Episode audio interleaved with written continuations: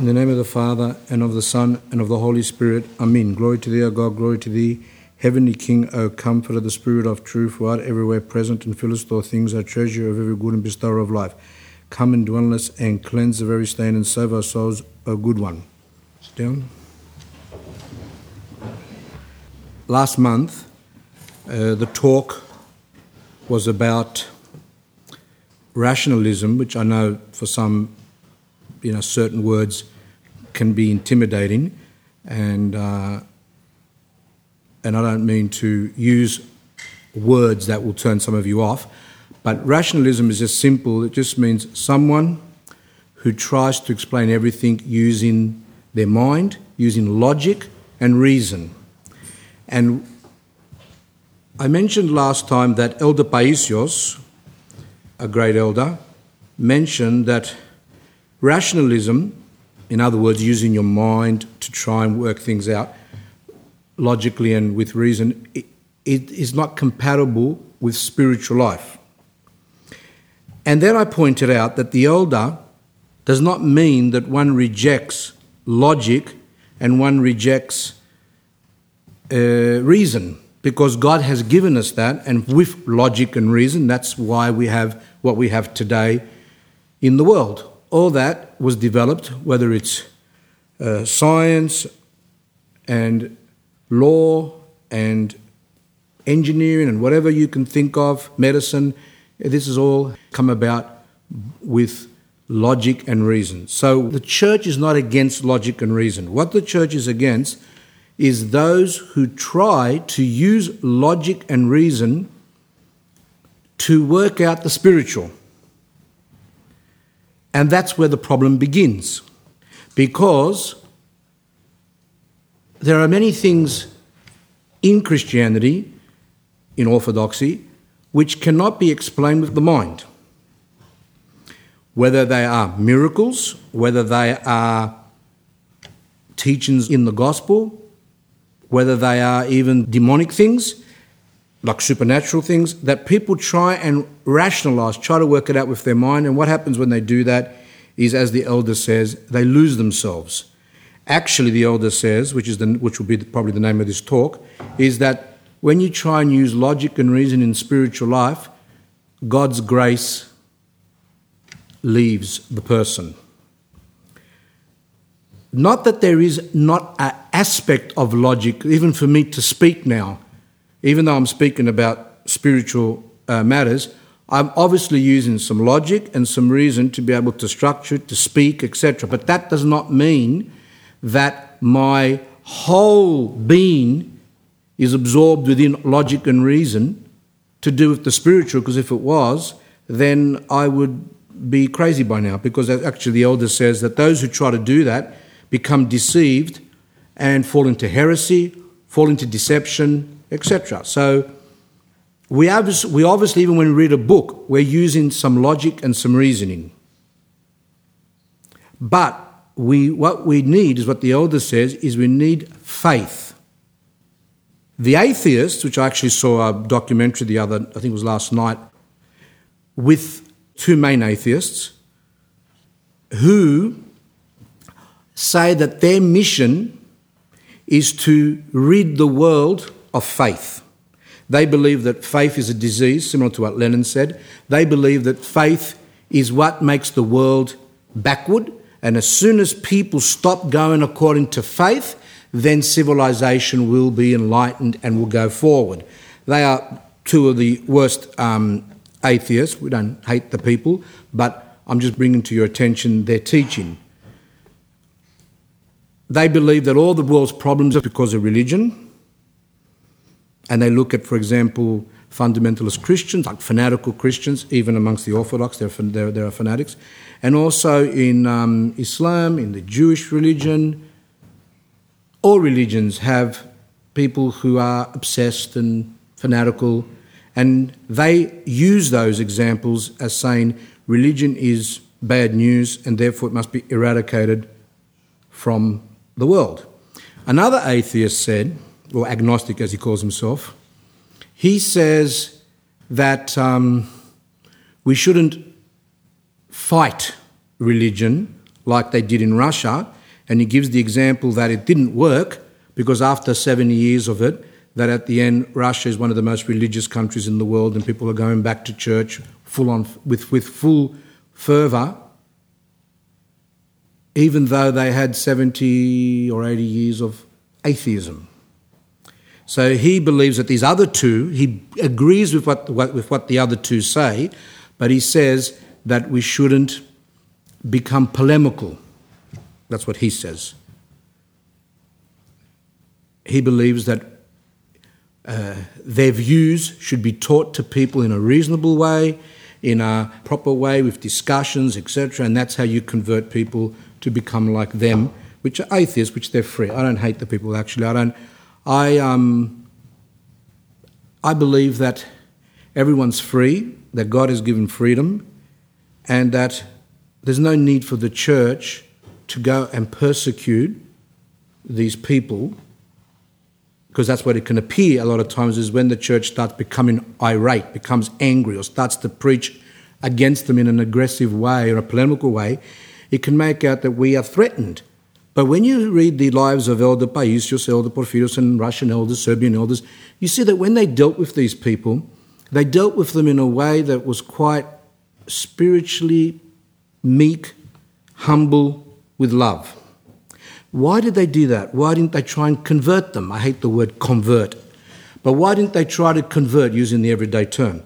Because they knew that faith is given to someone by God. For example, a lot of us weren't brought up in the church, or a lot of us didn't believe when we were younger, or even older. And then suddenly we began to believe and start coming to church and start to lead a Christian life. Why? Because you're special? No, but because God gave His grace to enable that person to live that life. Now the question arises wouldn't He give those atheists His grace as well? Yes, he can give the grace if they want. At this time, they don't want. But we don't know until the end of, un, until the end of their lives whether they change, because there have been many who are atheists who, without even being forced to change, converted and became Christians or even other religions, let's just say. But they were, they were staunch atheists, really fanatical atheists, who later on changed. So, from that, we see, as, as for the ones that changed to become Buddhists or Hindus or whatever, I'll leave that in God's hands to judge exactly what's happening there. But from a Christian point of view, from an Orthodox point of view, when someone changes their life and comes to the church, then it's from God's grace.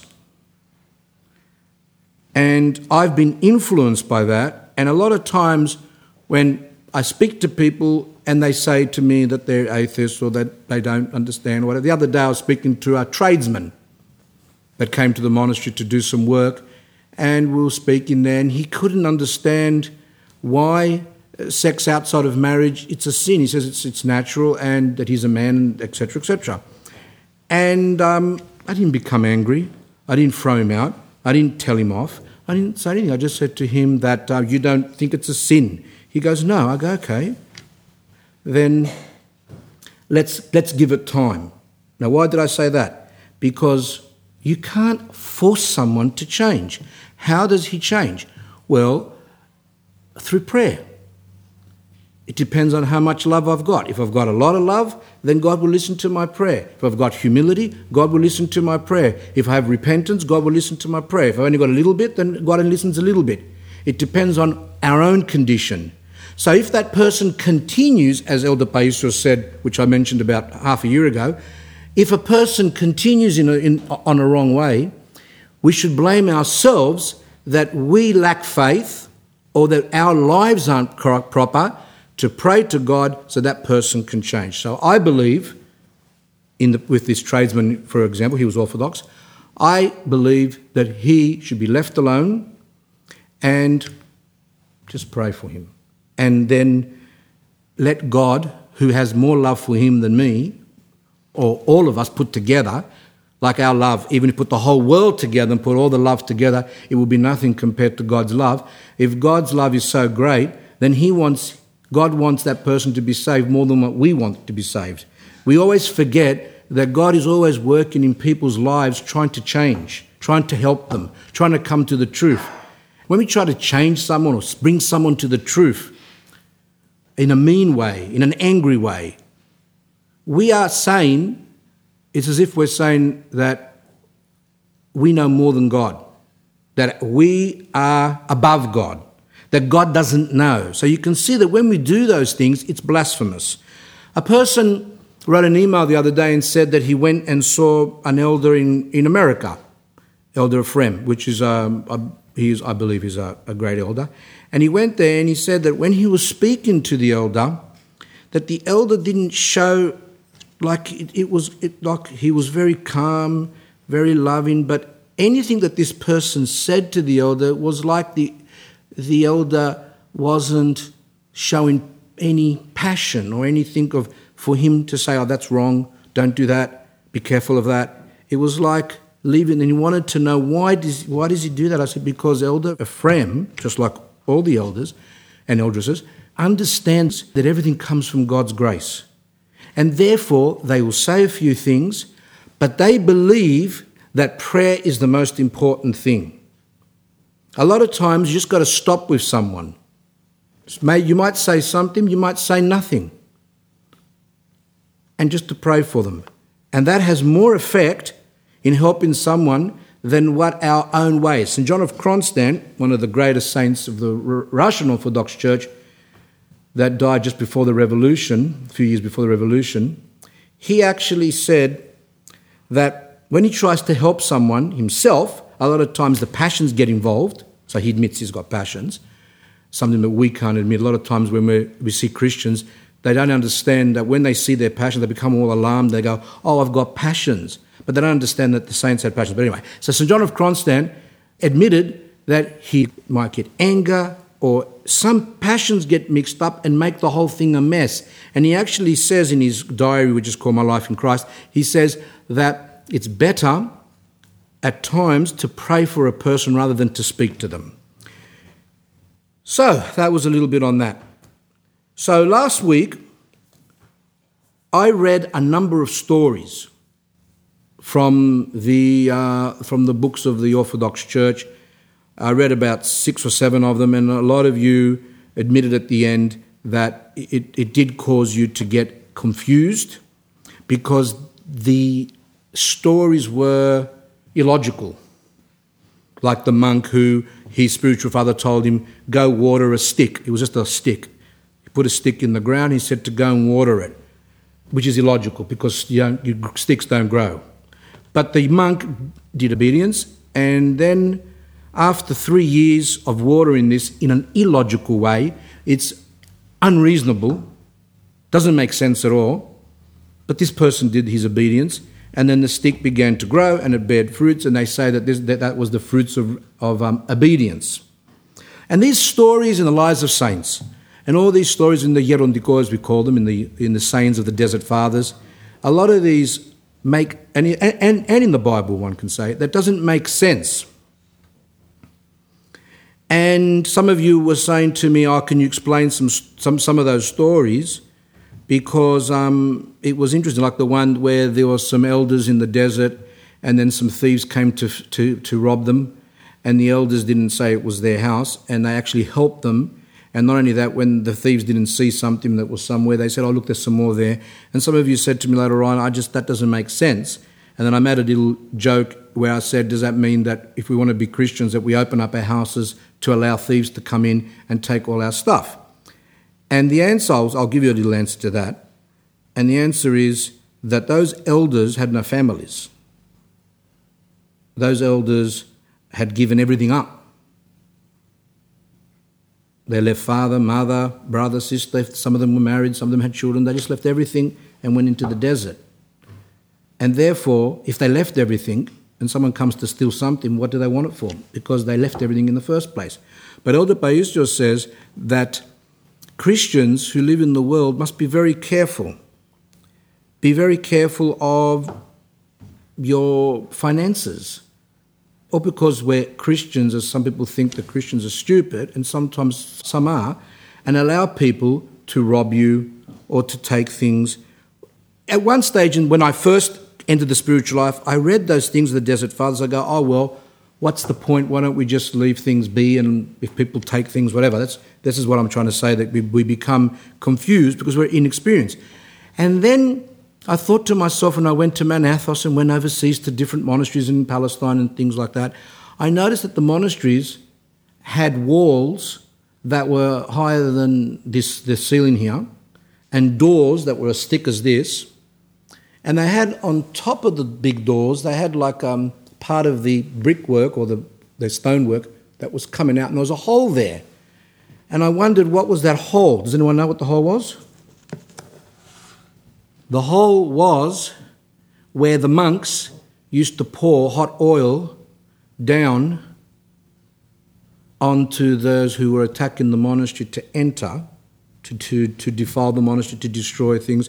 So they used to pour hot oil down to get them away from the door so they don't break the door down. And then I thought to myself, well, how does all that work? And to me, it shows the following that apart from those desert fathers, which are quite exceptional, that in general, we're given a mind, we're given a brain, we're given uh, uh, sense to be sensible, that we have to use whatever we can to do things in our life. For example, there might be a woman who reads a lot of books and she's got a couple of children and she's so absorbed in the books and she wants to do what the books say. So she reads some spiritual mothers there that prayed all day and were in completely with God all the time. Some, some were like that. So what she does is she sits there and she believes that God or an angel or some saints are going to come and cook for her children while she's enjoying her spiritual trances or whatever she thinks that she's got. And that's not correct. We have to always make an effort in whatever we do. We have a car, we've got to service it because it can become dangerous, not only for yourself, but for your family or those who come in it or for others on the road. You don't just sit there and say, Oh, God will, God will protect me. Like someone once who said to me that they went down to, um, in the middle of the night, what they were doing there, some elderly woman, that she was down at Central Railway here in Sydney, which is very dangerous, and she was going underneath those tunnels there, just walking around, and she goes, I did my cross, and I knew that God would protect me. See, that's silly because it says in the Our Father, and you know, lead us not into temptation. We don't put ourselves in temptations. If your garden needs to be cultivated, it means that you got to cultivate it. It doesn't mean that you can sit there and think that God's going to arrange something for it to be done. If you, for example, if you're thirsty, of course, some kids just get their parents to do it, but let's just say in general, if you're thirsty, you must exert yourself, get up and get water. But if someone can't get up, then that person, because they're sick, disabled, or whatever, that person then can pray and say, God, please bring someone along to help me. Then one person at the end of the talk last time, she said that um, she read a story in the prologue, and she said that it really made an impression on her. And I said to her, I was trying to find it within my bunch. That's why it took me so long. I said I couldn't find that particular story, and, and then I looked through it with, with her, and I found it. And I wanted to say this one as well to show you just some things which sound to us illogical. It says that um, a certain saint, which became a saint later, Saint Agapios, was captured by pirates as a young man, taken off to Asia and sold, and sold to an Arab. Agapios spent 12 whole years with this Arab, silent and obedient, and for 12 whole years he prayed to the Mother of God to free him from slavery. That's okay. One night, the Mother of God appeared to him and told him to get up and go off without fear back to his elder. When the elder saw Agapios, he was sorrowful, thinking that Agapios had escaped by himself from his owner, and he said to him, My child, you have deceived your master, but you have in no wise deceived God. On the day of the dreadful judgment, you will have to answer for the money with which your owner bought you to serve him.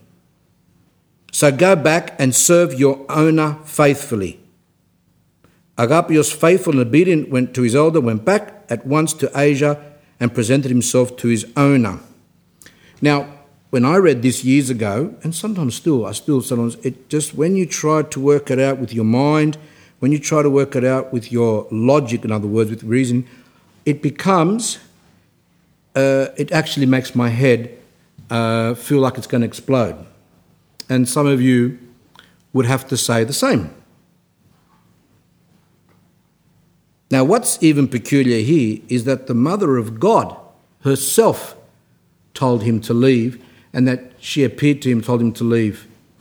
But yet, even though Agapios went back to his elder and would have relayed that to him, that the Mother of God, etc., the elder said, No, what you did was wrong, it's a sin because your, your master paid money, etc.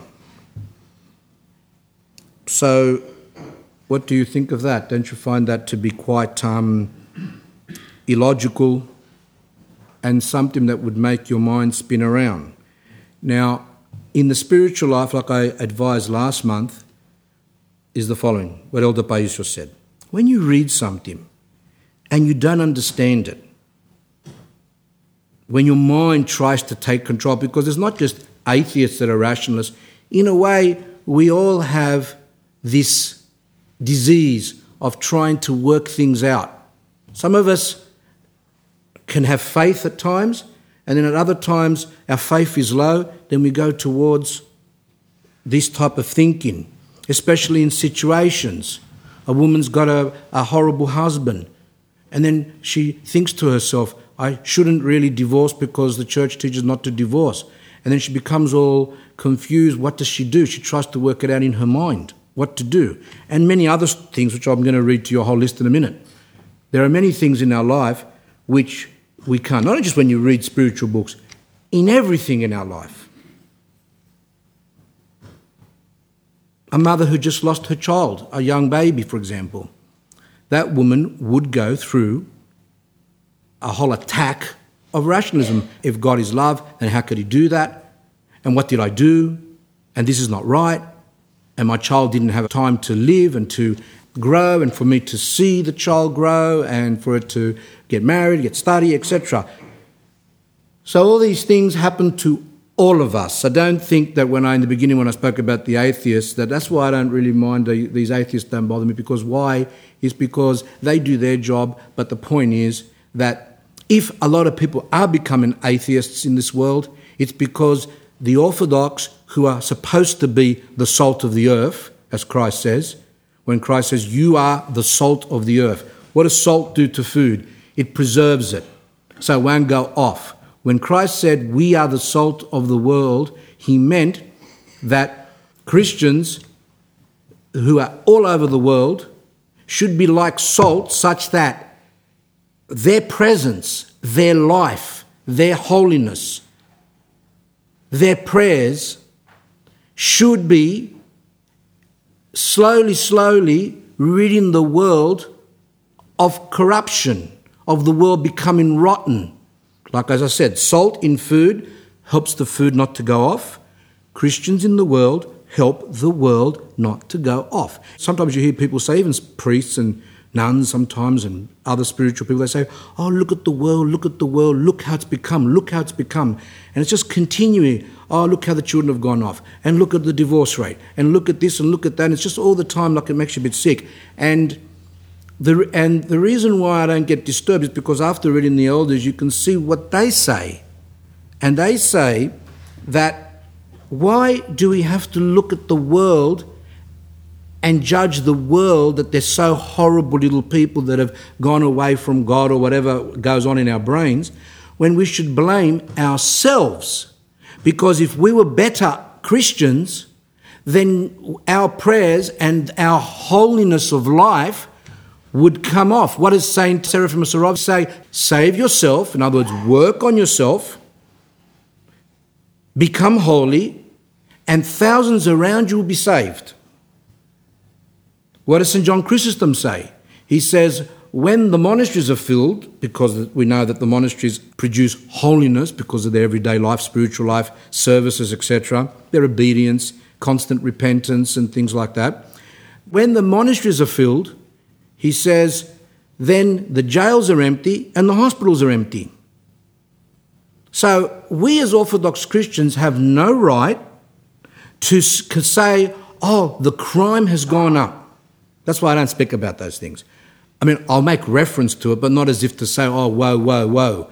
So we don't have a right to say, oh, the crime's gone up. The abortion rate's gone up. The divorce rate's gone up. There's drugs and alcohol, and the children have been lost. And and and and there's all the de- and the devil's got control of the world because um, uh, he um, with through magic and through Harry Potter, for example, and all these other things that are happening. Why don't we have a right to say that? Because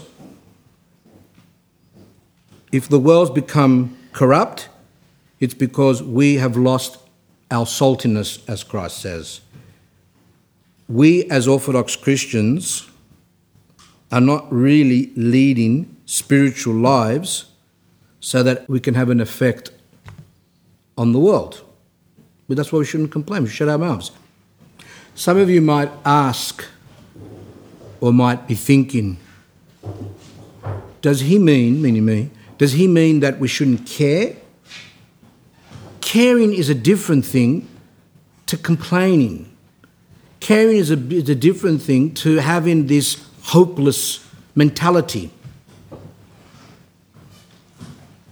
Someone said that they were at a monastery overseas, and one of the nuns was saying, Whoa, whoa, whoa, how the world's become with drugs and this and that, and just kept on going on and on. And the person said to me, it was like uh, it's just too hopeless. It's like a, a hopeless situation.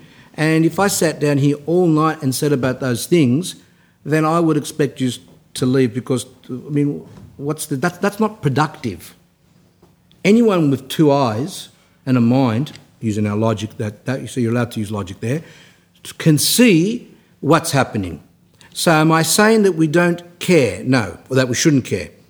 We have to care, but not complain. We need to blame ourselves. Once we start blaming ourselves, we begin to kind of cut off of judging those because a lot of times when we as we're saying woe, I'll look at those children how they become. It's the parents' fault. I'll look at that person, he's an alcoholic. That's his fault eat, why he go and get help, or whatever, or whatever. So we begin to make judgments when we have that woe, woe, woe spirit. But when we have the spirit of it's our fault, which is what the elder said in the first talk that I went through, was it 15 or 16? Maybe talk 16 or whatever, 17. Uh, elder Paisios there where he says, Remember that example? He says, If I know there's a couple in Athens, because he's from Greece, when I know there's a couple in Athens who are in the middle of a divorce, I blame myself because he says, If I was holier, if my prayers were stronger, if my life was better, then God would be more inclined to listen to my prayers. So he blamed himself. So that's why he didn't really judge those people in that way. So, no, we will care, we will blame ourselves and we'll do one more thing, which a lot of us do. We yap, yap, yap, complain, complain, complain, always judge, but we never do one thing. We never pray for those people. All we do is to say, oh, how they've become, and how they've become. And it's like we're like the Pharisee, the, uh, the Pharisee in the um, parable of the, the Pharisee and the publican, where he goes, oh, thanks God that I'm not like that, that um, publican. In other words, it's like we're saying, thanks God that I'm not an alcoholic, or I'm not a gambler, or I'm not a prostitute, or I'm not gay, or I'm not a drug addict, or I'm not in the middle of a divorce, or whatever.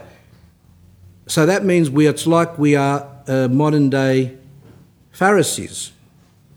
So, what the, what the advice is, is exactly what Elder Paisios said. That's why we read these elders. He said you, that we must pray for those people. However, if our lives aren't proper, then where are our prayers going to go? They're going to bounce off the ceiling. They're not going to penetrate and go to heaven to, so that God can, not that God doesn't hear, He hears everything, but God looks at the heart. And if our heart's not correct, our faith is lacking, that we're not repenting, that we're not struggling, then our prayers are not going to be heard. So today I'm going to give some homework. That made their faces drop. Um, the, the, the homework is as follows. You know, remember I said last time we've got the Oprah Book Club, so I'm going to refer some books to you, just like Oprah has her little her book club and she refers people. I'm going to actually say which books that I think are good, what they're about, and tell you about that. But also, we should actually have some homework. Being a, next teacher, it's in my blood is to give homework. Actually, they used to call me the homework king. I was one of, I, I used to give so much homework at school to the students that uh, parent teacher night, the parents would come and say, um, say I was, I was at a boys' school, um, my son just does maths continually, just that's all he does. Go, right. So she goes, um, but hours of it, hours of maths. Not that I gave him hours. Um, and, and I said, yes. And what do you think about it? But he never liked maths before. And I said, well, that's what you try to do. You try to make the person interested so that he goes home and you say to them, you're required to do 20 minutes if you're in junior high school, senior high school, you do half an hour. If you want to do more than that, you can. So you give them more, and most of them did it, and they, and they actually did well. So we're going to give homework here as well. The homework is that we that for you people and all of us, including myself, to incorporate within our prayers prayers for others. By praying for others, we actually come outside of ourselves because that's a lot of the problems today. So, people that go to psychologists, most of the time, the psychologist, all he's trying to do is trying to get the person to come outside of themselves, to stop thinking about themselves and their problems and only them. That's what they're trying to do. They try to say, okay, well, let's look at this and look at that. And that's what they do. They can do whatever they want. But the point is that these psychologists believe that they're, they've got this revolutionary type of um, approach when the church has been uh, uh, teaching that for thousands of years. Because the church says, no greater love has someone than to lay down their life for someone else. What does that mean? Apart from dying for someone else, but also on, a, on, a, on another level, it means living your life for others. And Elder Paisios says that, that even when he was really sick, and Elder Porphyrios, when he was really sick with horrible diseases, horrible, painful sicknesses, as most of you who were here for talk 15 would have heard, and the other talk of Elder, the life of Elder, um, the uh, Elder um, Porphyrios, you'll see that they had really horrible sicknesses, very painful. And what they said is that by involving themselves with others, by helping others, by caring about others, it helped them to come out of themselves, to not be focused on themselves, woe is me, woe is me, and helping others. But just but in general, all of us can say, oh, woe is me, my child is disruptive, or woe is me, I've got a, a wife who can't cook, or woe is me, I'm unemployed, or woe is me, I've, I'm, fun, I'm broke, I'm going to lose my house. All these things are true. But what the church teaches is that people need to come out of themselves and serve others and help others. So, not that Freud and all the rest of them think that they have discovered the, the truth. Well, the church has always known that. So let's get back to the story there. So that was a bit of a side issue, but important. So, how should we look at this? The mother of God told the young fellow there, the, the monk, to leave his master, escape. But the elder told him that he shouldn't have done that.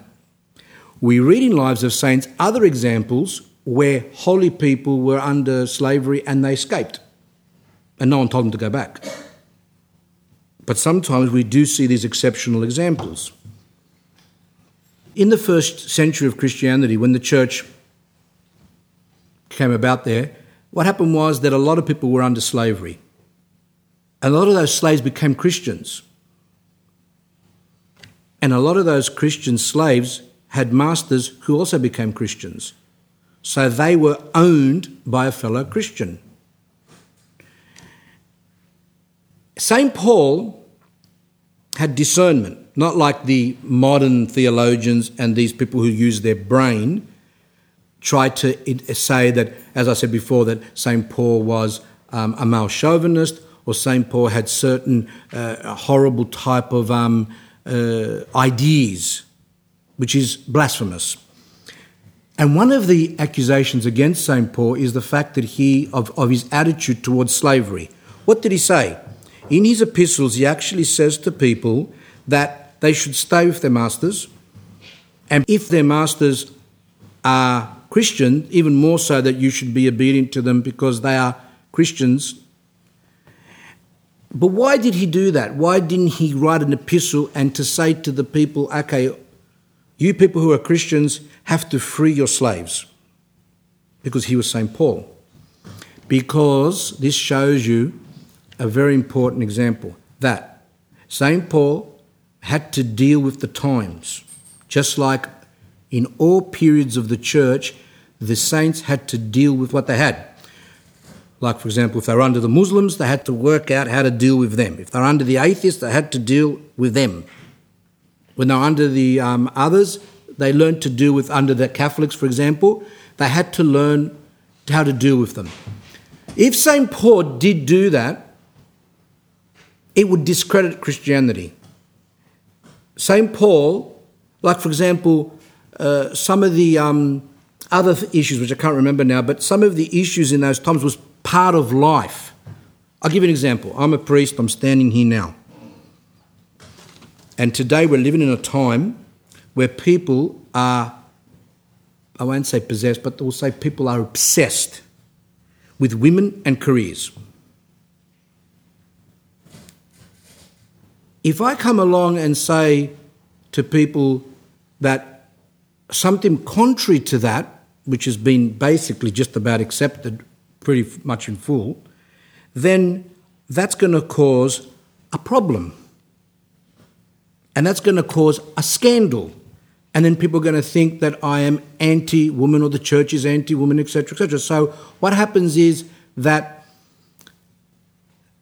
the, the, um, the church has its views on, obviously, on upbringing of children, which we're going to go through later on, but it has to be treated in a gentle way, that topic, because a lot of people here have been brought up from the television and from all the medias and things like has been brought up and and and in some ways have incorrect views exactly on women. I'm not saying that women aren't allowed to have careers, but what I'm saying is that when you speak about a topic which is so hot, you have to be very careful because there's no real canons of the church which say a woman can't have a career. Now, on the topic of homosexuality, for example, I could say here and say straight out that that's a sin because the canons and the teachings of the church are clear. Abortion, the canons of the church are clear on that topic. But there are a lot of issues, for example, on daycare. You know, do we send children to daycare? We don't send children to daycare. What happens there? This is another hot issue which can become, uh, which which can make people become more flared up about it, and you have to be very very careful how it is treated. So Saint Paul lived in a time where slavery was a way of life. It was part of the Roman Empire. And St. Paul said, if you're a slave, it doesn't mean that you can't keep on being a Christian. If you're a slave, it doesn't mean that you can't serve God. It doesn't matter if you're a slave to a person. What's more important is not to be a slave to your passions. But after some centuries, it was wiped out. But it took a number of centuries. So some people think that the church is just black and white and just does things automatically. It takes It's, a it's like even the, the matter on circumcision in those days, you know, whether to do it, not to do it, etc. And, you know, that if you look, if you read the um, Holy Fathers, you'll see that they really treated topics with, with really carefully. So, anyway, in this case, we know from lives of saints that some people did run away from their masters and they weren't told to go back. And I'm questioning here, my question in using logic now, which is allowed to some degree, but not to become blasphemous. And the logic is if the mother of God appeared to this person and told this person to leave, then why did his elder tell him to go back? Why did his elder go above the mother of God? And in Orthodox spirituality, you'll know the following, or you, you'll learn tonight the following obedience to a spiritual father is above everything. And the reason for that is because through obedience, one comes closer to God.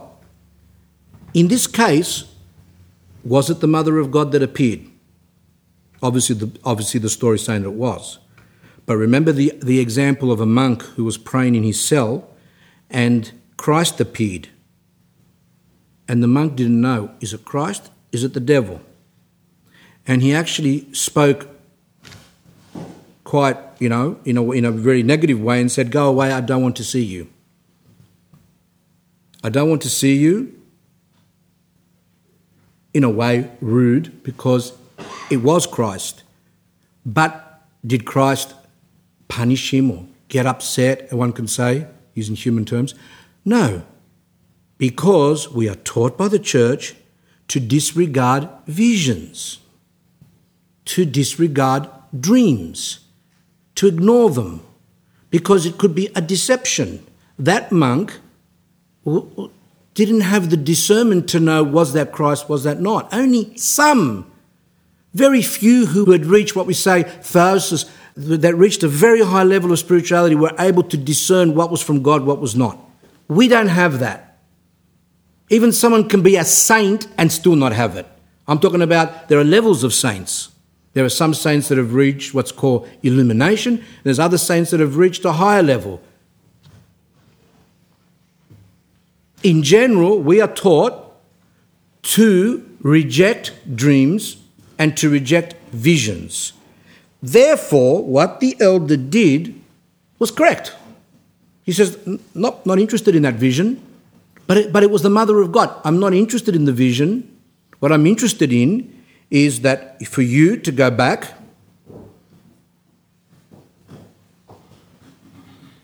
Now, sometimes spiritual fathers can give wrong advice. And in this case, perhaps it was a wrong, it was a not a very, it wasn't good advice. Well, the person's free, that's it, he's free. If he sends him to go back to there, maybe this Arab will try and convert him to become a Muslim. So why send him back? Perhaps it was a mistake, perhaps we don't, we don't know. But what's important is this the result. When the Arab heard the story from the young uh, person, he was amazed at the virtues of the Christians. Like he was knocked out. He was saying, I can't believe this. That this person was told to come back because I would lose my money. He was so overwhelmed with that that he took his two sons with him to the holy mountain, to Mount Athos, and were baptized, became monks. Till their deaths, they lived an ascetical life. And they were under Agapios's um, elder, but when the elder died, they became spiritual children of the once owned slave. In other words, the young monk who later on grew up, that Arab who was his master, with his two children, became obedient to him, etc. So, what the thing is here is that not everything that we hear from the spiritual father at the time can be logical. And even if the spiritual father can make a mistake, if the person does obedience and the spiritual father gives the instruction in humility, but just maybe made a little mistake there, whatever, it doesn't matter because God will fix it up. Now, in this case, we can say perhaps it was wrong advice, perhaps he was enlightened. We don't know. It doesn't say.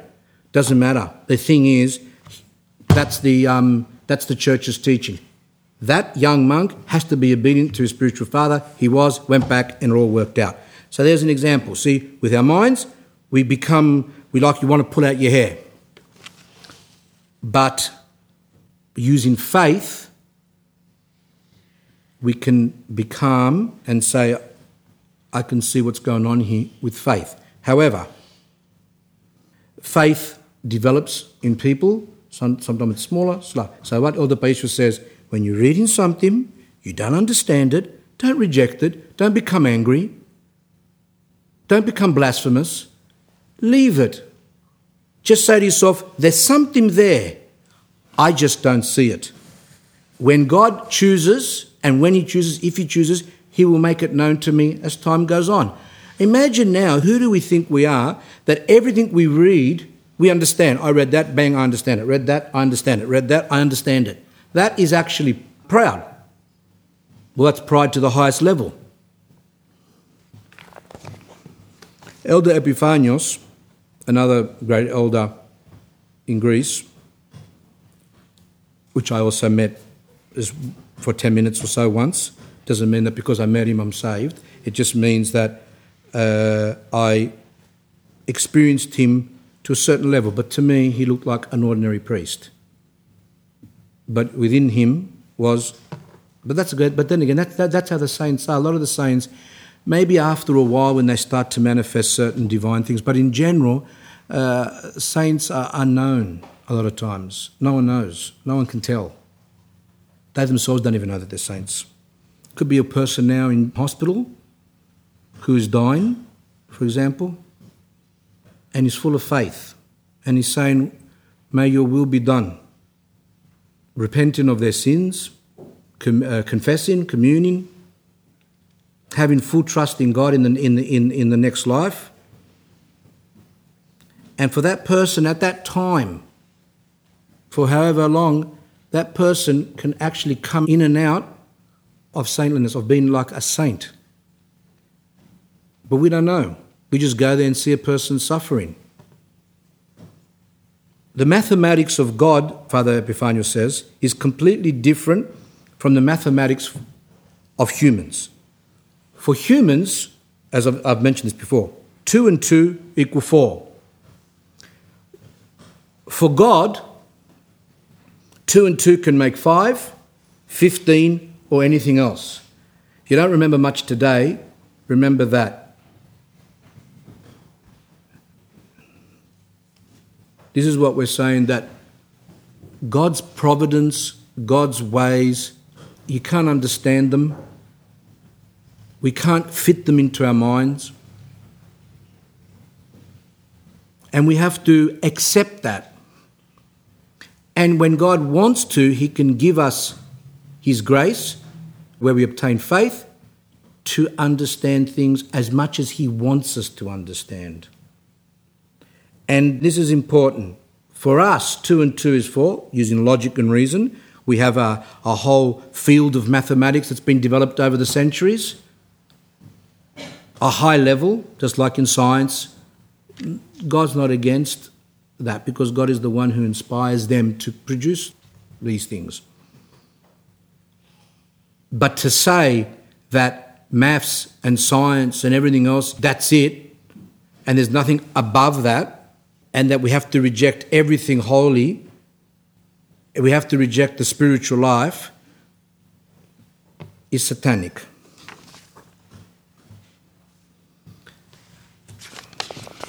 Father Ephraim of Katunakia, another Father Ephraim, he was the one I told you last month that I heard that he was a very uh, holy person, and I thought to myself, but who am I? But anyway, to go knock on the door and to see you know, to see him, etc.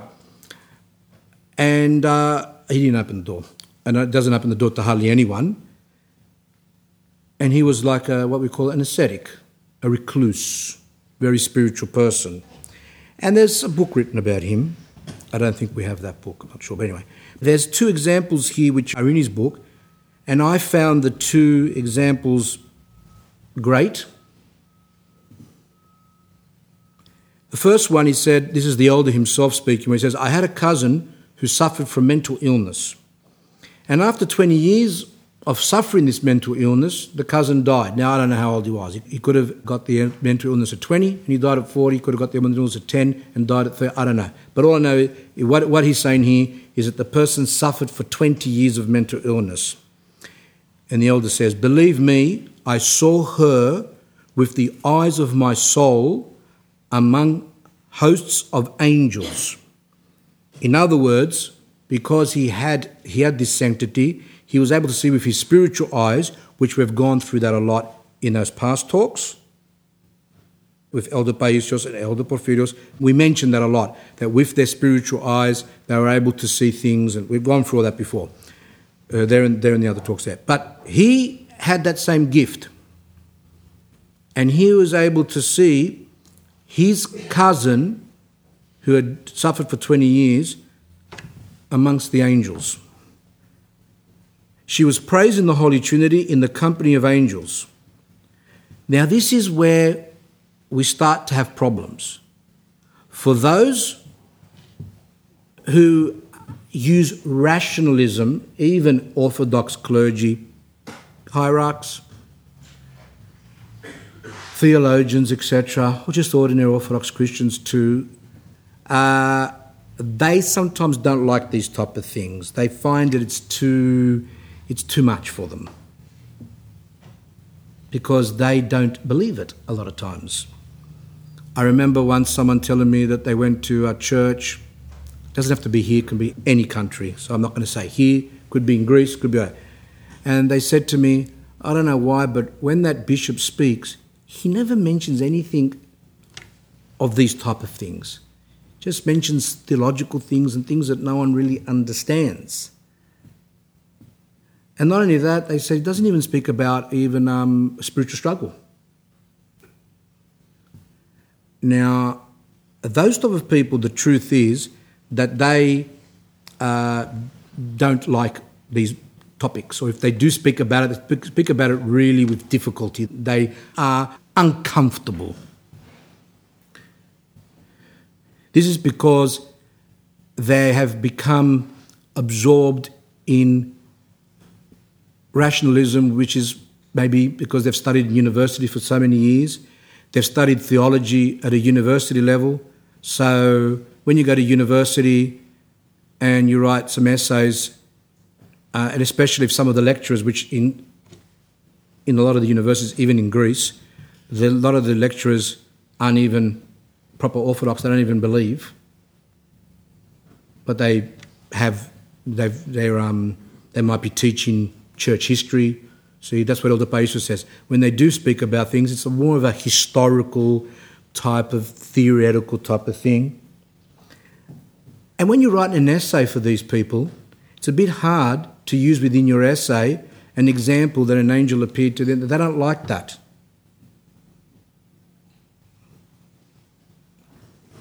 Then the elder says, You see, all she did was to be patient through her sadness and sorrow. She was almost paralyzed and she was unable even to care for herself. Nevertheless, she was patient throughout this whole trial sent by God. And look where he finally placed her among the angelic hosts.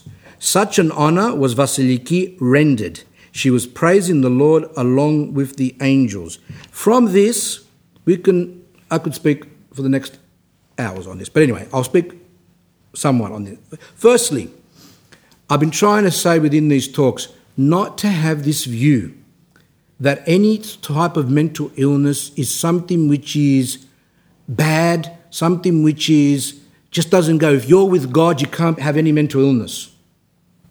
Father Seraphim Rose says from America, convert who became Orthodox, he actually said that Today, a lot of people are saved through mental illnesses. Because of our minds, like I've said before, our minds are very proud. And I have, from my own experience as well, but people have, have, often said during guidance that they say that I can't get the pride out of my mind. It's that much because a lot of us have been brought up on pride from very young and it's deeply rooted. So, what God does is He knows that people really can't do it. It's a lot of times it is exactly that, that is correct. So, He sends as a cleansing, as a way for those people to be rectified, to come closer to Him, a mental illness, because mental illness is very humbling. Very humbling. He might be a person who can have a very good job, can even be a manager of a company, whatever, but he can have certain phobias. And for that person, it's really difficult for someone to know, it's very humbling for someone to know that this big manager or this you know, important person has a phobia which could be something as, as silly as, um, you know, a cat or, uh, or dirt or whatever. It could be anything. But a lot of times God allows that as a way to help us. And um, depression, even though it does come a lot of times from sin, it comes from unrepentance. It comes from the fact that we can't repent. Depression, or sent by God for a, a, a trial, because even, you know, we have some saints who actually had depression even though they, they were very holy. But that God did that as a trial. But in general, depression comes from sins uh, where we're unrepentant. And I read once in a, in a book uh, that uh, it was very, I really, I have never forgot it. It says that out of God's love for those who can't rectify themselves, can't really get into the struggle. There are people who just can't struggle spiritually, it's very hard for them mentally, because of mental, whatever, there's a lot of issues. They can't struggle, and God sends the depression to Christians. I'm talking about not the ones who are outside, because He can send a depression to someone that can make them come to the church. I'm talking about now those who are in the church. Sends them a depression as a way of cleansing, as a way to help them to attain humility. If the person accepts the, their mental illness in humility, then they could be better off than what they were if they never had the mental illness. Now, some of you will find maybe that illogical, and some of you will understand it. I believe, and, and this is a, a, patristic teaching, ev- everyone has mental illness. Actually, the Holy Fathers say mental illness is someone who has thoughts which they can't a lot of times control, the thoughts coming in and out, whatever, and that's what the elders did. They struggled, struggled, struggled, struggled to be able to cut those thoughts off and to dwell in God and things like that, which is above our pay grade, we can say. But in general, we all have issues, some more and some less. Passions also help to humble us. Remember what it said about St. Paul says in Romans, where he's talking about the, the, those who were worshipping idols and they believed in most ridiculous things and were worshipping four legged animals and all these things. And St. Paul says that God gave them up, gave up those philosophers to really bad passions. And what were the passions? He says the passion was for them to lust one for another. In other words, homosexuality and other things along those lines. That he actually allowed that to happen as a way to humble them. You might say, oh, but they were pagans and therefore they didn't, they didn't think it was a sin or they didn't think it was bad. You know, in those days, unlike today, they actually, even though it was practiced, it wasn't, it was looked down at. It was still looked down at. And that's what they're trying to do now, trying to make us think that it's all normal. But the point is there that that's what happens. So passions help us, alcoholism helps us too a lot of times, gambling, all these things are there to help us to become humble. I was speaking once to a, a young, to a fellow who was an alcoholic, and um, he said he was going really, really well for a while. And he said that he was at his brother in law's place or something like that, and then he said, I don't know why. All I know is I woke up four days later because I went into a, a really bad binge of drinking where he just didn't even know where he was, what he was for four days. Just drank himself that to that level. And he was saying to me, I don't know why. I don't know why. I was there, and all of a sudden, I don't remember after that. And I was a bit suspicious there, not in a bad way, but in a good way, trying to help him, since he did ask from his heart, which is very important, that he asked, Why am I like that? Why did that happen? So that, that comes from the heart. Even if the person speaking to someone who's putrid, then God a lot of times can enlighten the other person to give the answer according to the faith of the other person. Anyway, so he asked with his heart, Why am I like this? He actually was really broken down. And I said to him, What were you doing at the time, up to the time that you remember? And he said, I was helping with the fence. We were making a fence, and I was helping them with the fence. Now, this person was a person who didn't do much in his life. In other words, I think he was really employed, because obviously it's a bit hard to be employed when you've got that trouble there. And I don't think he was a person who was very successful in life. So he was doing the fence. And I said to him, How did you feel while you were doing the fence? He goes, Oh, I was on top of the world. I was really enthusiastic.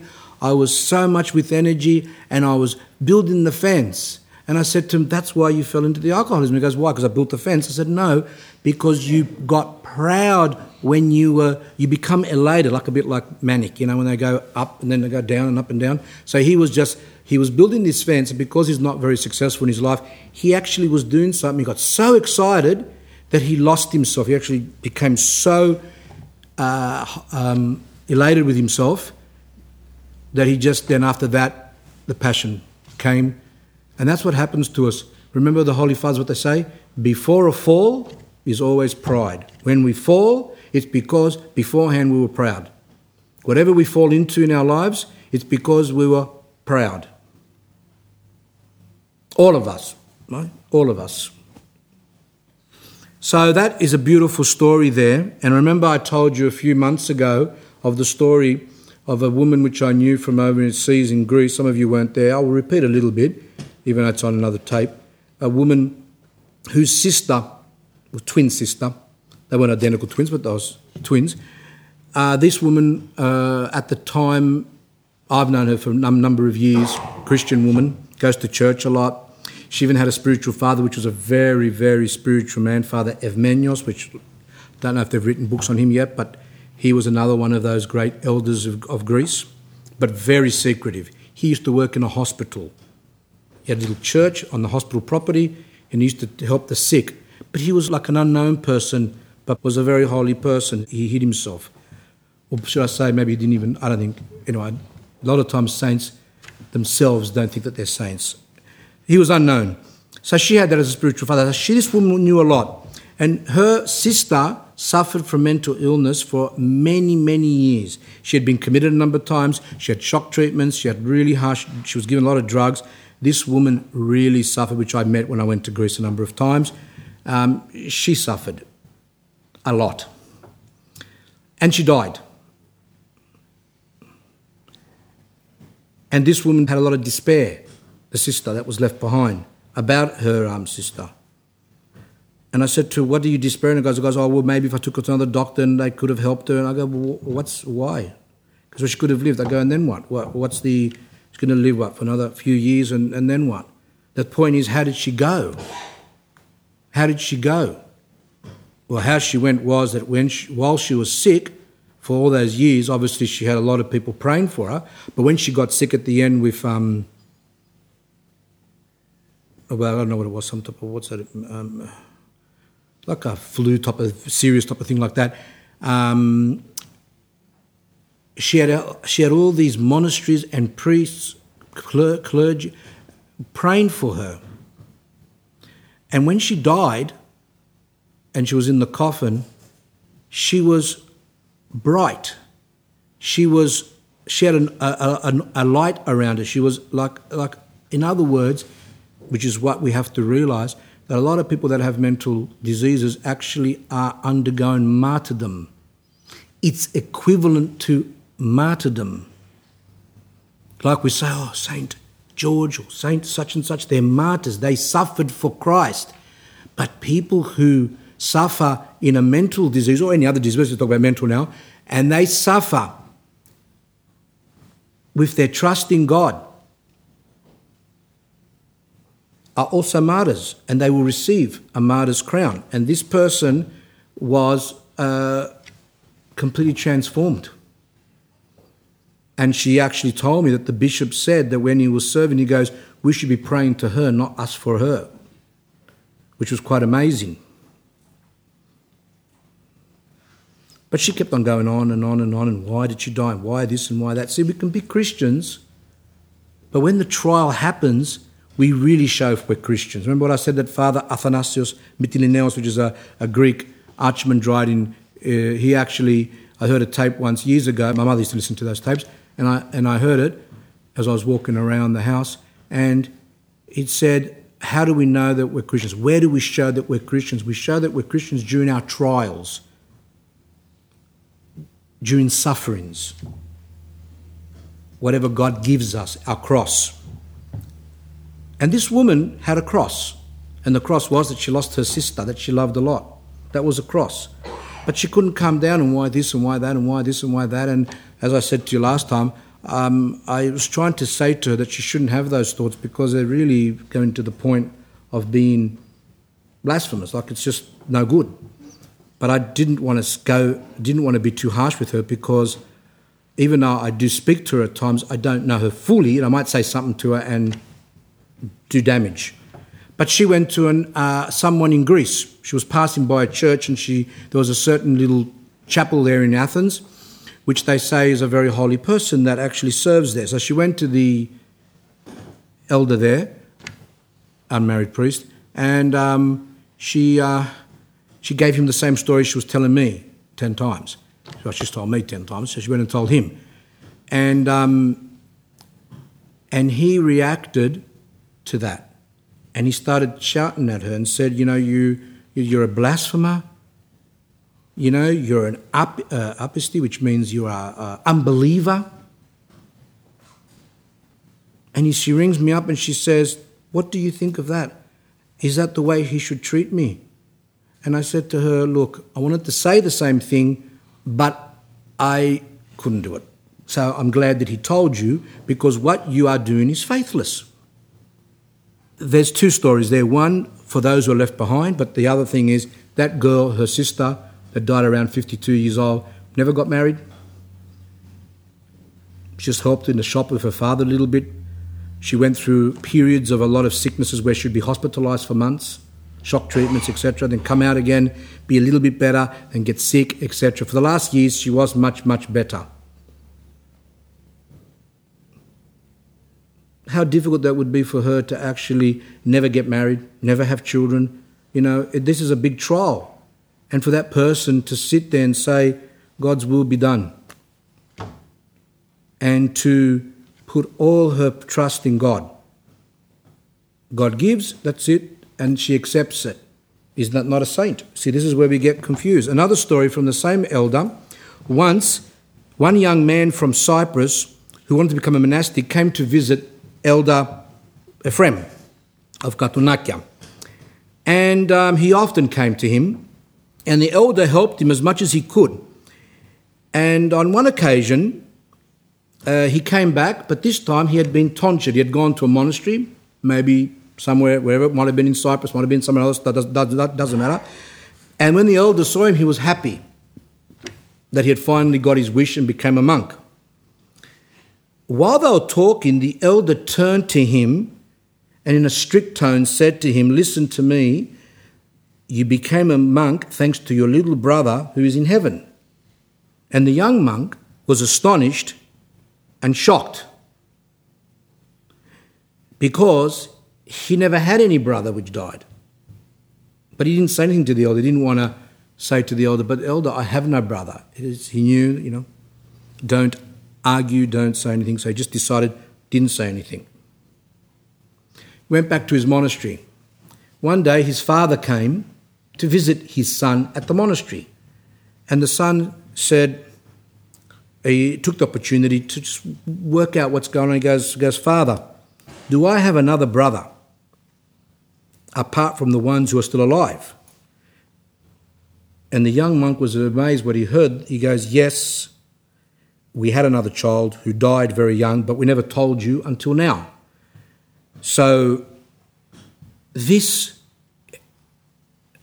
little story here tells us the following A pious Orthodox Christian who has the grace of God will understand that to have lost a child and for that child to be heaven because the little children are saved, baptized, saved,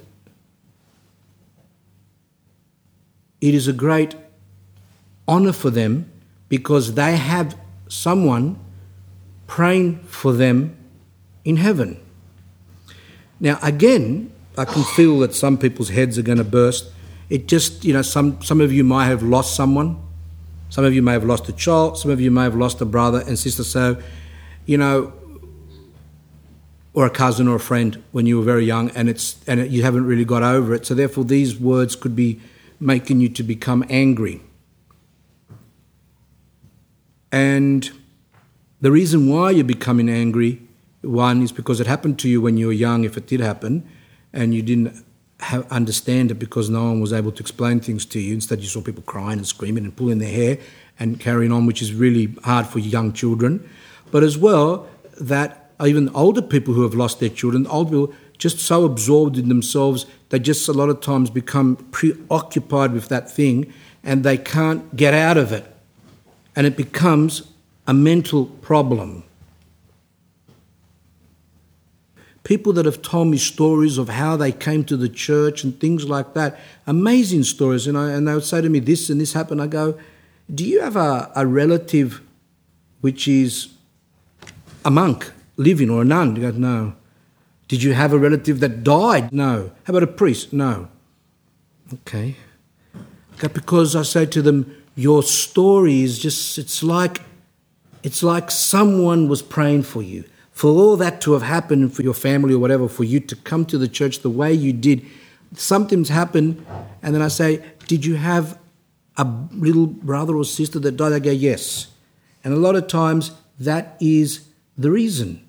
Now some of you might again use your logic using rationalism and say so what do we do? Um, be not careful so our child, children can die so that they can pray for us.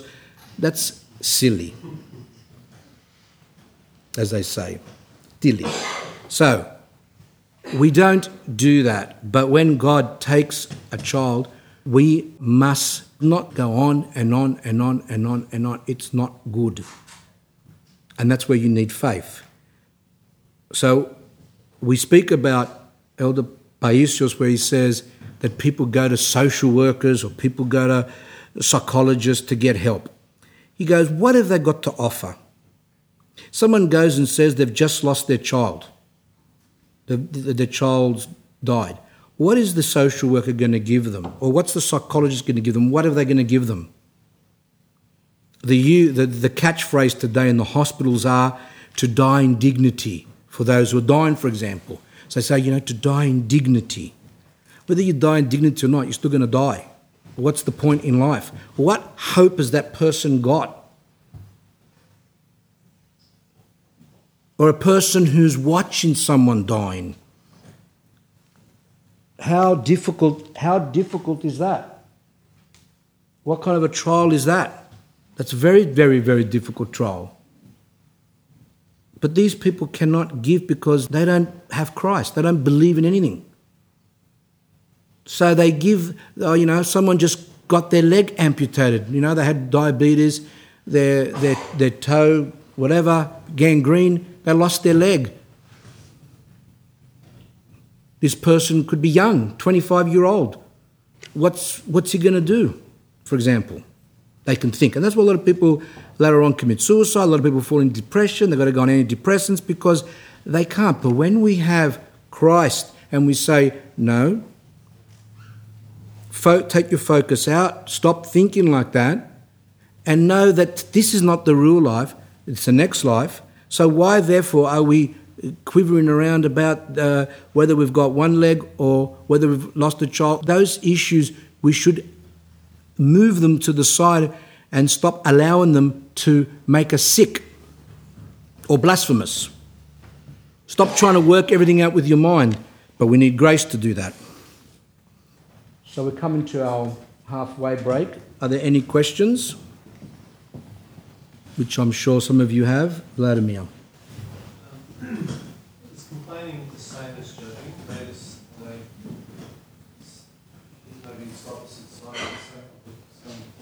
Complaining about. No, complaining. But they, they can. The, the question is, is what you want to say? The question is, is complaining the same as judging? Well, they can cross over. If you're if you've got say uh, someone who you are complaining about because they like your child, the child doesn't listen. So you begin to complain and say, My child's not listening, but at the same time, that can be sprinkled with the judging by saying that the, you know, the child's bad or something's wrong with it, or you become negative towards it, or you might say, Why I wasn't like that, or why is he like that, or why aren't others like that, or things like that. So they can cross over. Uh, but in general, a complaint is a complaint, and it's a sin, and judging is a, is a sin as well. So I'm not sure if that's what you mean. Did you? Is that what you're trying to say, or did I miss your point? Which I often do. Sorry. How do you, how do you combat something like that? You've got that tendency to complain with being a lawyer, By reverse. complain all the time. Ah, by rev- I, I think I gave you an example of um, when you were here last uh, many moons ago, where we said uh, when uh, when I started teaching, I wasn't in the church. So for the first three four years, I wasn't in the church. But then later on, I came to the church, and now I had to deal with these students in a completely different way. Well, before I dealt with them in one way, I didn't really believe anything, so I, I dealt with them in the whatever. And now I would say I'm not allowed to hate them, even though if they're really bad. I'm not allowed to judge them. I- started to have all these problems which I wasn't used to because it was a whole new world to me. And, um, and it was easy to start judging them and say, oh, they've probably got unbelieving parents or they're, they've got demons or they've got this, they've got whatever, whatever. You know, you can think stupidities there.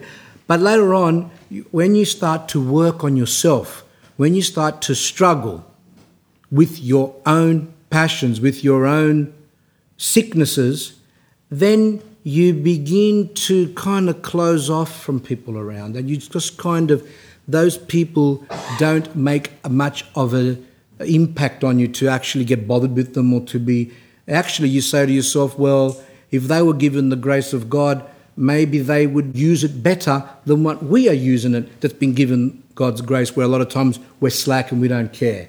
So what i'm saying is when you reverse it on yourself when you start struggling complaining and judging start slowly, slowly to go away. And hence we read in the elders where the elder had a bag of rocks, you know, like in a bag, he had some rocks on his, I've forgotten how was it, it was um, a big bag of rocks in the front of him, he was, and, and at the back he had a small bag of rocks, something like that. Can't remember probably, but he was, anyway, they asked him, why are you doing that? He goes, the big rocks are my sins, and the small rocks are the sins of my brothers, which are, should be insignificant because we should be preoccupied with ourselves. So the more we start leading a spiritual life, then we will notice that we will be so involved with our sins, then we become like the publican who, where he went to the temple and he said, God be merciful to me, a sinner. We have to get to that stage whereby we are constantly looking at our own sins, not in a depressed way, but in a hopeful way. We, we hope in God's forgiveness and salvation, and that way we don't look at others. So, spiritual life is the answer. Does that, does that answer your question? Is that what you want to ask? Is there anything else? Any other? That was a good question. I think the first one I didn't answer probably, but anyway. Yes, anything else? Any other like question? Questions are good because I might say something which might not be correct, or I didn't explain myself. I didn't elaborate. Yes. Uh, in relation to the Apostle Paul speaking for his times, does that mean we don't take it anymore, we don't read it anymore because it's not for our time? no certain as no actually it is in our times because by reading that and seeing how he was very careful dealing with that particular thing of slavery in his times that helps us to actually understand how we should treat people how we should look at situations in our times which are you know controversial topics elder porphyrios says for example when people would come to him young people, he knew that they were having sex with each other and things full on. He knew that they were doing that. and he says they used to come really horribly dressed. And he, you know, if we lived, say, in the couple of maybe 100 years before, the priest would tell them off, scold them really badly, which they had the right to do. Because in those, in the previous centuries, people were more understanding of what is the correct way to live. But he said, today, people don't know. They don't even know, for example, like I said about that guy that came that I was dealing with, he didn't understand that's, that you don't have sex outside. He, does, he really did not think it was a sin.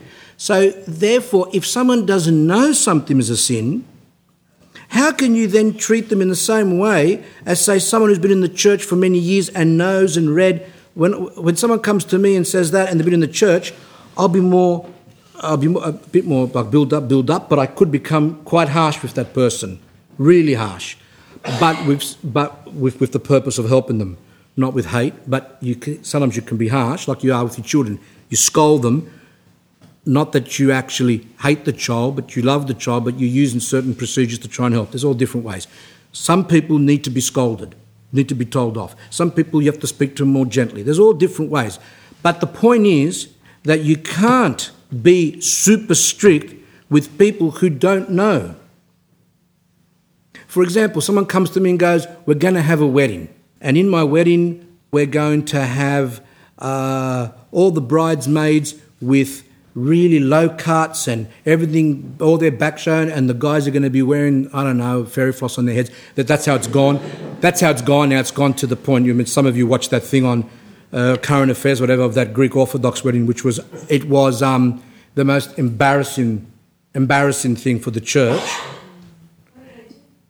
Uh, the um, the woman came in with a miniskirt of a of a bride's dress and, and had a really low cut and things like that, and it was all a, a joke.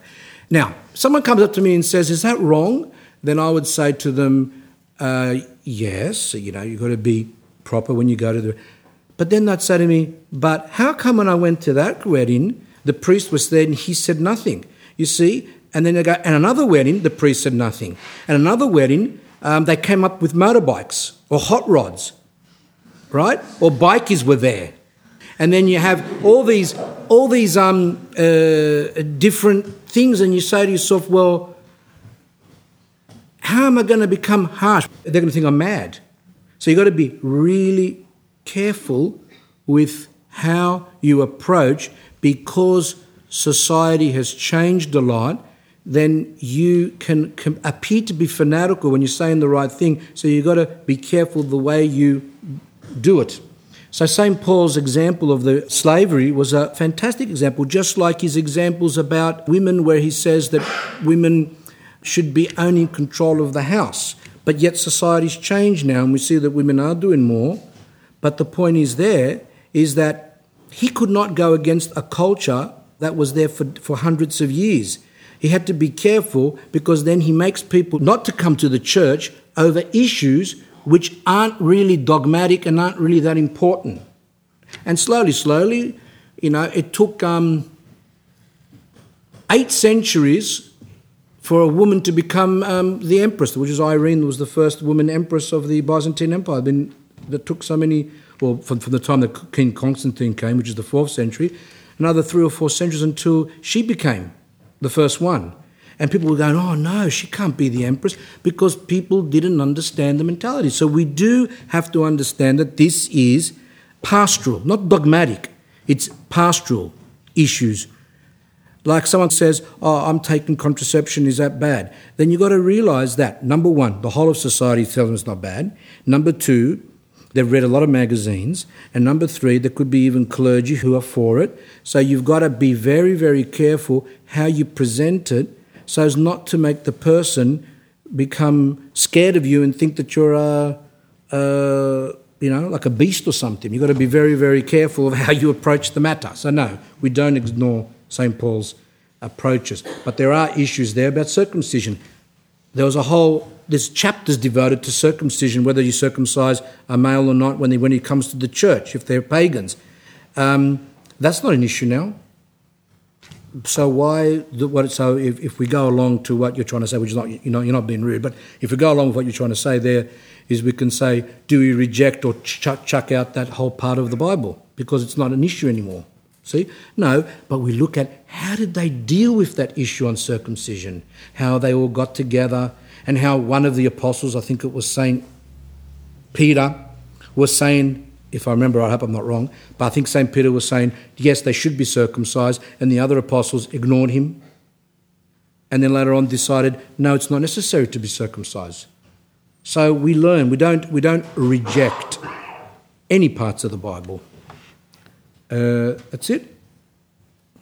Andrew, no questions? Yes? You talked about um, not getting depressed and, and woeful, you know, the increasing crime, divorce, and people going crazy. Now, doesn't it cold? And the church in won't be as great as it once was. That's because of us. So your question is, it says in the end times that you read that in the end times that society will be off and you know people won't love each other, there'll be no respect, there'll be no this, there'll no that. Yes, that is what happened due to that's what's happening due to the fact that we are moving away from Christ. Vladika Averki of Jordanville, Russian hierarch, he said the following, which is really good. The apostasy is going to happen. People are going to fall away. The world is obviously going to get at times really bad and things like that. Don't try and stop the apostasy because you can't stop it if that's, if that's the way it's going to go. Sometimes it goes worse, sometimes better, etc. But in general, we know from the prophecies that the world will apostatize from God. Now, are we living in those times now? I don't know because I'm not a prophet, you see. So what happens is it goes, it goes like that. But he says, don't try and stop the apostasy because you can't. Save yourself and save whoever you can around you. The more we struggle with, us, with our passions, the more we become uh, spiritual, the more we help others. But we can't stop the apostasy. I don't think, for example, doesn't matter how holy one can be, that we're going to stop uh, this pornography that's going on now. But we can teach people and help people to avoid it. So a person who's hopeless situation would go, oh, you can't stop it, you can't stop it, it just become really hopeless. But that's not how the saints looked at it. The saints said, we will pray. And when the saints prayed, when the priest serves divine liturgy every day, or where there's liturgies every day, then the grace which comes from the prayers of the saints, from the monks, the nuns, from the Christians, from the liturgies, etc., from the paraklesis like we did tonight, all those prayers are helping people. So, in other words, if there was another, let's just say, 4,000 recruits to go into the world of pornography, that's the potential. Through the prayers of the church, there might be only 3,000 that, that actually, because they're enlightened. When monasteries pray, they pray for those on drugs. How many people have been enlightened? How many people could have died? How many people have, um, have got off it? we think, oh, they got off it and it just happened. No, it's from the prayers, it's from the church's prayers for the world, especially from the monasteries. You heard about that girl that was enslaved by uh, the father for 25 years, whatever it was, and all those things that happened in, in Austria, was it? Yep. And people were disgusted and that. And that's that obviously you must be. But the point is there is that she escaped. How do we know that that's not from the prayers of the more I, that I believe that it is from that. A lot of disasters, you might say, oh, but some disasters still happen. It happens because God wants them to happen. But there are other disasters that are averted, that are stopped due to prayers of Christians, due to the prayers of the church. And that's why the homework that I was going to say before, I don't know, did I actually say the homework? What the homework is, that every day pick a certain group of people and pray for them. One night, pray for those on drugs. Another night, pray for those young people who are, or, or people who are fornicating and don't even think about that it's bad, etc. Another night, pray for those who are committing adultery or are thinking of committing adultery. Another night, pray for those who are mentally ill. Another night, pray for those who are dying at this moment or in the next few days, asking God to help them in their most difficult time. Another night, you can pray for those who are grieving, those who have lost something, or those who are undergoing some catastrophe. Pray another night for the soldiers who are in war and how difficult that must be. You know, some of them are like how scared they are. And, you know, and some of them that have been hurt. Pray for their families, pray for this, pray for that. There's so much to pray. But when we're too busy being absorbed with ourselves, we're not going to be come out. Have to, we have to come out of ourselves and start to pray for others. And once you get into the habit of that, then you uh, then you start to calm down. You no longer start thinking about oh, there's so many drug addicts. Oh, there's so many of that, because prayer is very powerful, and there are so many miracles that occur. We can do a, a prayer if it comes from the heart. If a person prays from the heart, even a small prayer and go, oh, those poor people that are on drugs, and they do they, they, they do the cross. That's all it is. They do the cross and say, oh God, you know, help them, help them to come off that because some of them can't come off it. It's very hard. And that comes from the heart. And that's it. We don't know that that prayer, how much effect it's had on how many people. That's all hidden. So we won't get proud. But on the last day, we will know. We will know exactly what's happened. Whether we've done bad, whether we've done good, it will be all exposed on the last day. All those sighs that came from our heart with love for other people, felt sorry for them, and wished them to be, you know, the best. They are recorded and they will be presented on the last day. But also, if we had in our hearts bad things, I wish that person loses their job, or I hate that person, or jealousies, or whatever, all those will be also recorded. So, all these things are part of spiritual life break for about 10 minutes. Now, because some of you are fasting, we have this dilemma um, with the calendar. So we have uh, the things which are Lenten, that mean Lenten, uh, that's fasting. And other things that have, they haven't got that sign is not fasting. The orange juice doesn't have a fa- uh, doesn't have a sign, but today it's got to the stage where even that's got milk in it. But uh, this orange juice doesn't have milk in it, right? So those who are fasting are welcome to that. Okay. Go to have that break. Ready to start? Um, before we go on, I want to read a few more of these sections of Elder Paisios on this topic. And he says, the goal of reading is the application in our lives of what we read.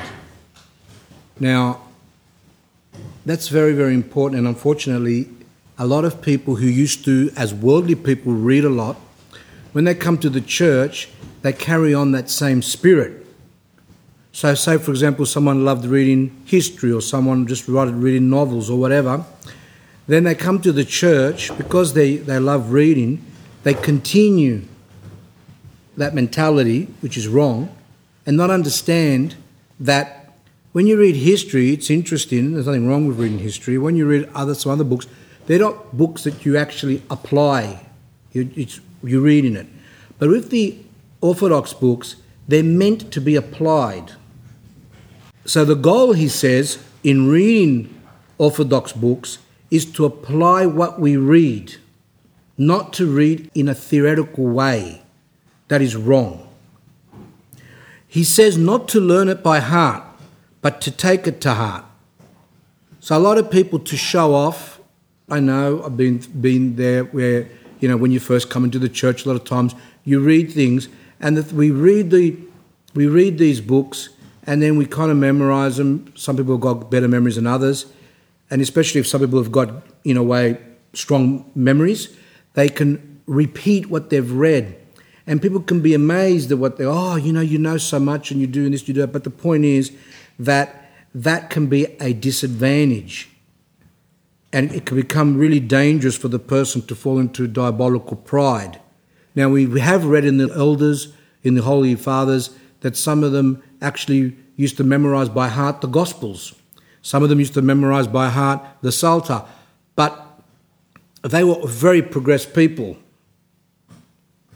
as I said to you last time, I don't even know a lot of times uh, different lives. I get confused with uh, certain facts. Like last week, I made last month I made a mistake, even with Saint Spiridon. Even though I've been doing talks for around 20 years, for many years I used to give that example of the tile. It just slipped my mind. It didn't bother me because that's okay. There's no need to memorize everything. Why do you have to memorize them? Not to practice using our tongues, but to be able to receive the tongues of fire and to live the mysteries of God. The important thing is to live a Christian life from the books, to learn from the books. This is one which is very important. If one studies a great deal in order to acquire knowledge and to teach others, without living the things he teaches, he does no more than fill his head with hot air. So that is very powerful, very important. I remember this husband was saying that his wife would buy uh, gardening books and cooking books and um, she had a, a, a, large amount of cooking books and a large amount of gardening books, for example. And he said to me, She's got all these books, and every time she sees a new one, she buys one. And yet, we don't even get a meal out of all these books that she's read. and the garden is full of weeds. So, she's full of hot air. Now, the same with people who, buy, who read spiritual books, can read, read, read, even come to talks and listen, listen, listen, listen. If you're not applying it, actually, it's dangerous. It's very, very dangerous.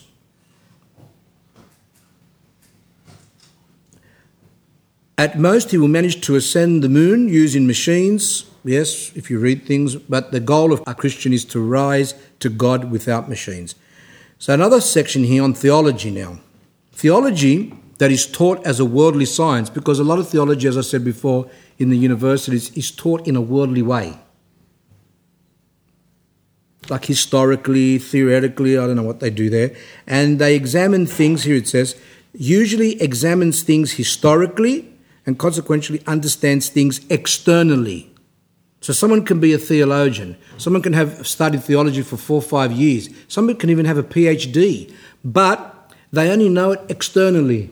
They have not entered at all into the spiritual life. So it's worthless, actually dangerous.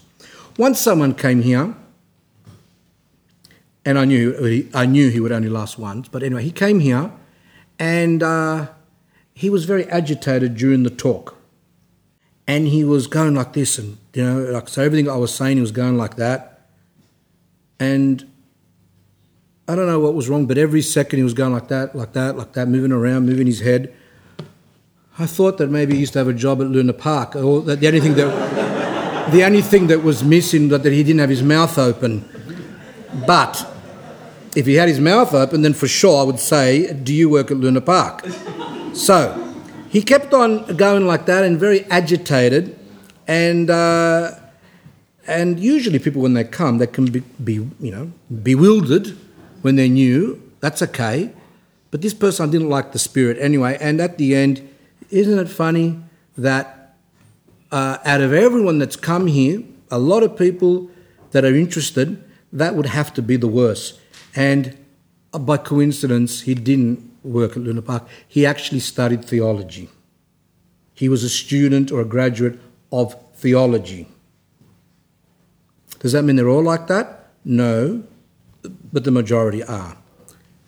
Um, because patristic asceticism and inexperience are absent, this theology is full of doubts and questions. In other words, when you study spiritual books, whether at school, whether at theological level, or at home, whatever, or listening to talks, if we are not at the same time leading an ascetical life, that doesn't mean going out into the desert. It doesn't mean to eat bread and water. Ascetical life, it means leading a life of spiritual struggle. But if repentance in whatever we do is missing, then it's a disaster. Repentance is the basis of everything. Now, some of you who have dealt with building of houses or seen houses being built, they have to have what's called foundations. You don't just put a slab like that. They have to have foundations all around in the middle, which is very thick, with, reinforced with metal, so that the house can sit on. And if you don't have foundations, it will fall in.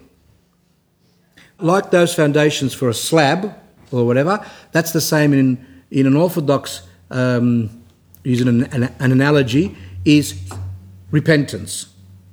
So people say they read the Jesus, the, the book on the Jesus prayer, which is that book, um, The Way of the Pilgrim, whatever, and they read it and they say that they start to practice the Jesus prayer, and others read other things and they try to put other things into practice or whatever, and not understanding that unless we have a basis of repentance in our life, then everything is dangerous, it's off, diabolical. Some people say, oh, I want to live a life that's more spiritual. Some even, even some married couples can say, oh, we want to abstain because we read the lives of saints where they abstain from sexual relations and we want to do that. But there's no repentance hardly in their lives at all. There's no spiritual life. Without repentance in our lives, then there is no spiritual life. And that's why I've purchased quite a few books up there on repentance. That book, Return, another book there on repentance. The basis of spiritual life is repentance. In the book at the back, which is called The Spiritual Father, they say that some people go and they want to find a spiritual father which can read thoughts or say your name and things like that. And the person that wrote that book says the most important thing is to find a spiritual father who will inspire you and help you to come to a deeper repentance. That is the purpose of life. What's the first thing that Christ said? Repent. What's the first thing that St. John the Baptist says? Repent. What's the message of the Christians is repent. Through repentance, we begin spiritual life. Without it, forget it. And that's where people are going wrong today.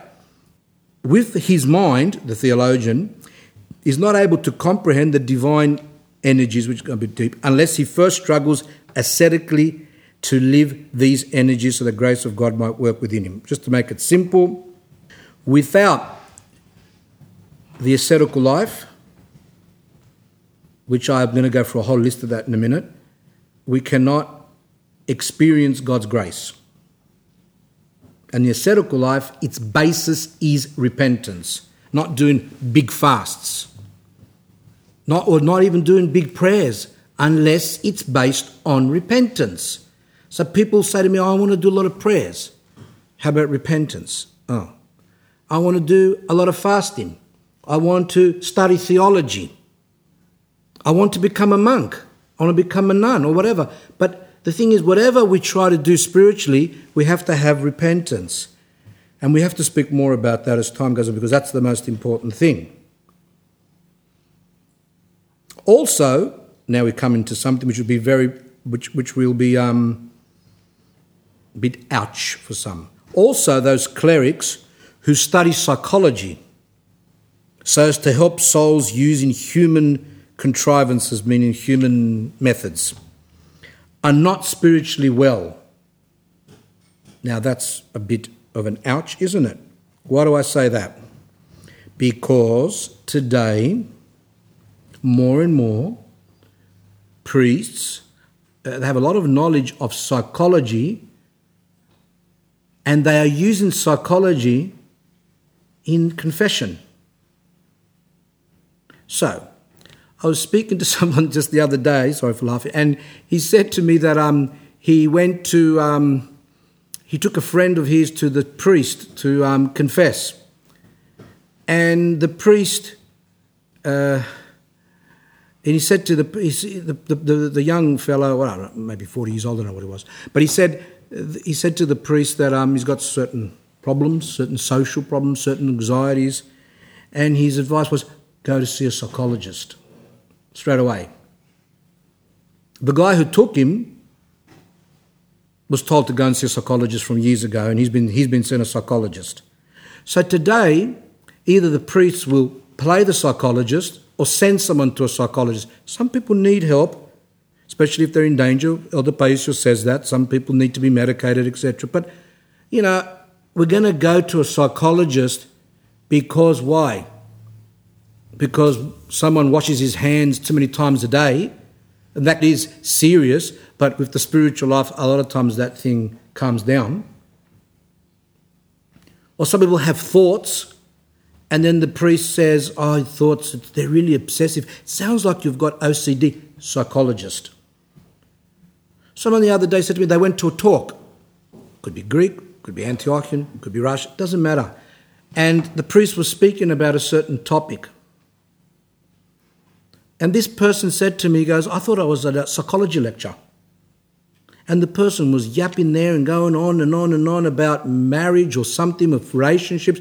And he goes, it was all using psychological terms. What do we need, why do we need that for? How much do I speak about psychology? Oh, sorry, I do, to, to, to put it down. But apart from that, um, but put it down to a certain level. We can't, because even they have, they've got some truths to a certain level. Elder Paisios, I think it was, says, how do they, how do they go to and learn and psychology or, or when, when he said when these teachers who are teaching psychology don't even believe in the soul. They don't believe in angels. They don't believe in demons. They don't believe in anything like that. Or if they do believe, they believe it in their own way. Oh, I think that's common anyway. Oh, here it is. Also, those clerics who study psychology just to help souls using human methods are not spiritually well. So Elder Paisios is calling those people sick. If I said it, then people will get upset because they say you're judging. But I'm hiding behind the elder. See? I'm still, I still believe it, but it's like there's the elder and I'm behind him. Don't tell me off, tell him off. The strange thing is, he continues, is that their teachers of psychology don't believe in God or the existence of the soul. If they accept the soul's existence, they do it in their own unique way, whatever way they fabricate in their heads. In this way, these clerics who do this are spiritually sick and they need to be examined by the Holy Father. It's like a bit of a joke, see? You need to be, you know, say, oh, you're sick, you need to be examined by a doctor. So Elder Paisios says, he's saying, you know, if you're doing that, you're sick and you need to be examined by the doctors of the church, the doctors of the our true theologians, true our the Holy Fathers. Having been healed, they would be able to discern on their own the sick spirit and would experience divine grace at the same time. Thus, from the time forth, they would use the divine energy for those suffering souls and not human contrivances. When someone comes to confession, this is a meeting between a soul and God in the presence of the priest. This is where grace works, not psychology. It's blasphemous, it's demonic, and it is one of the greatest destructions of the Orthodox Church today the infiltration of psychology into church life. Everything psychology.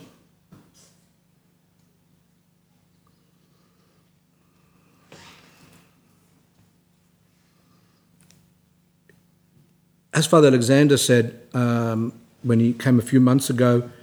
Uh, I don't know if he said it to me. I don't know if he said it public or to me when he was saying that, uh, and plus, they all say that. Um, I know I've, I've experienced as well. Someone comes to confession, and then as they're speaking, then you think, okay, um, I'm going to help this person, and you know, with God's help, I'm going to say this, this, and this. Suddenly, when you go to say it, out of your mouth comes a completely different thing. Completely different thing. And to your surprise, what's being said is so overwhelming. It's true. There's insight a lot of times to it. There's enlightenment. There, you might be even saying things to the person that the person it hits them in the heart. It helps them. And at that time, God's grace is working. If the priest is using psychology, where would the grace work? How would the grace work with, with a priest that's using psychology?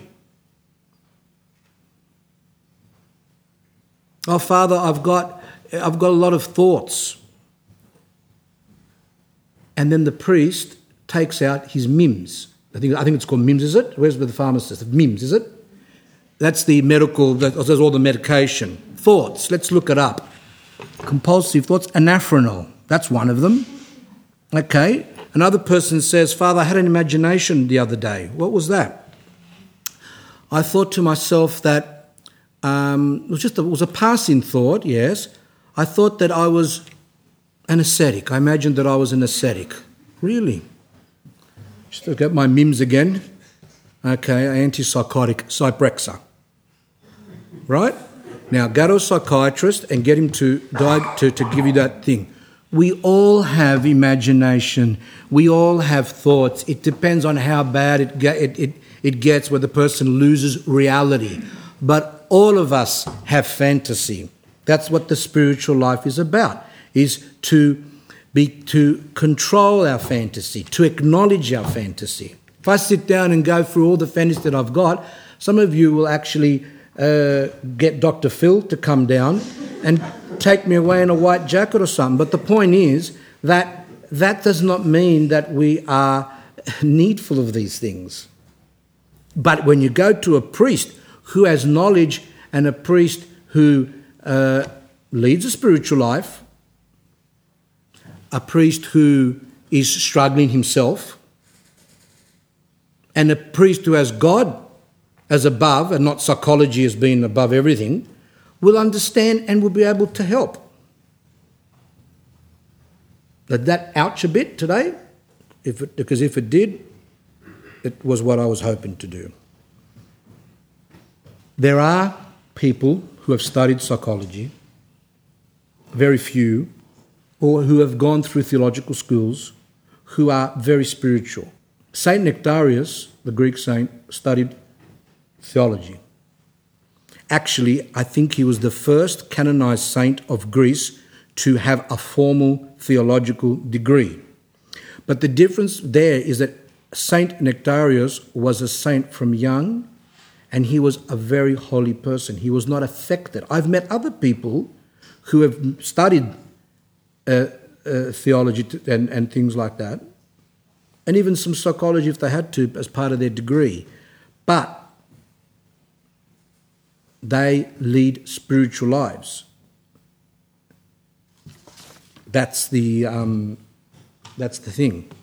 Now, my list that I, I put together for you. Types of asceticism that can be practiced in the world.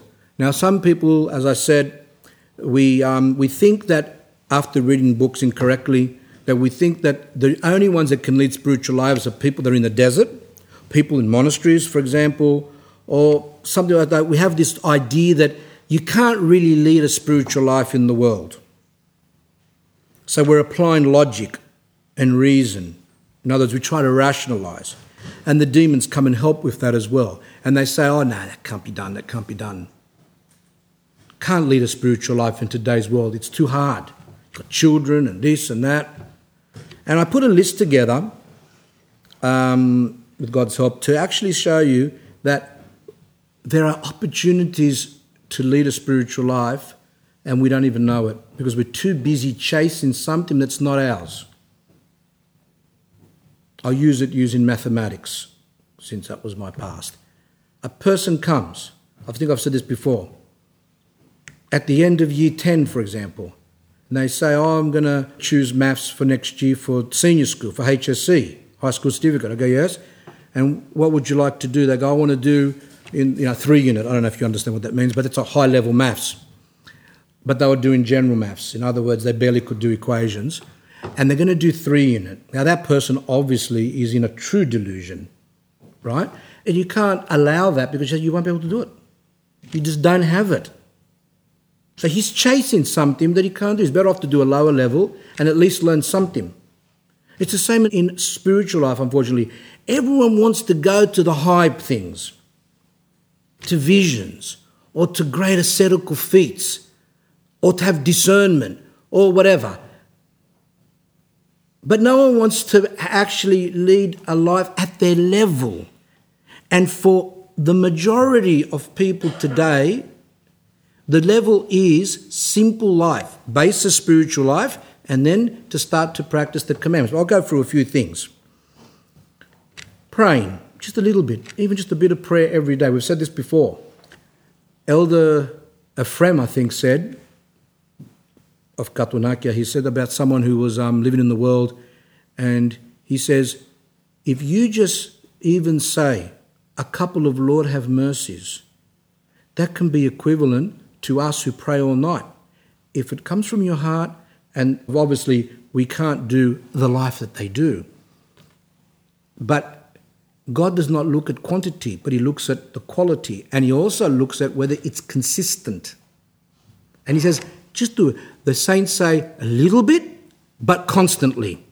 So if your prayer rule is three or four prostrations and a couple of prayers every day consistently, then that is a spiritual life. That's an ascetical life. But people want to say, oh no, I want to start with 100 prostrations. I want to do this. I want to do read prayers. I want to...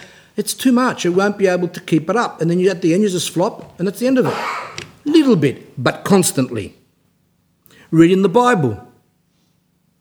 A relative of mine just came to the church and he said, I've started on the Old Testament. I said, Don't do that. Don't start on the Old Testament. Just read the Gospels first. He goes, No, I'm going to start from the beginning of the Bible.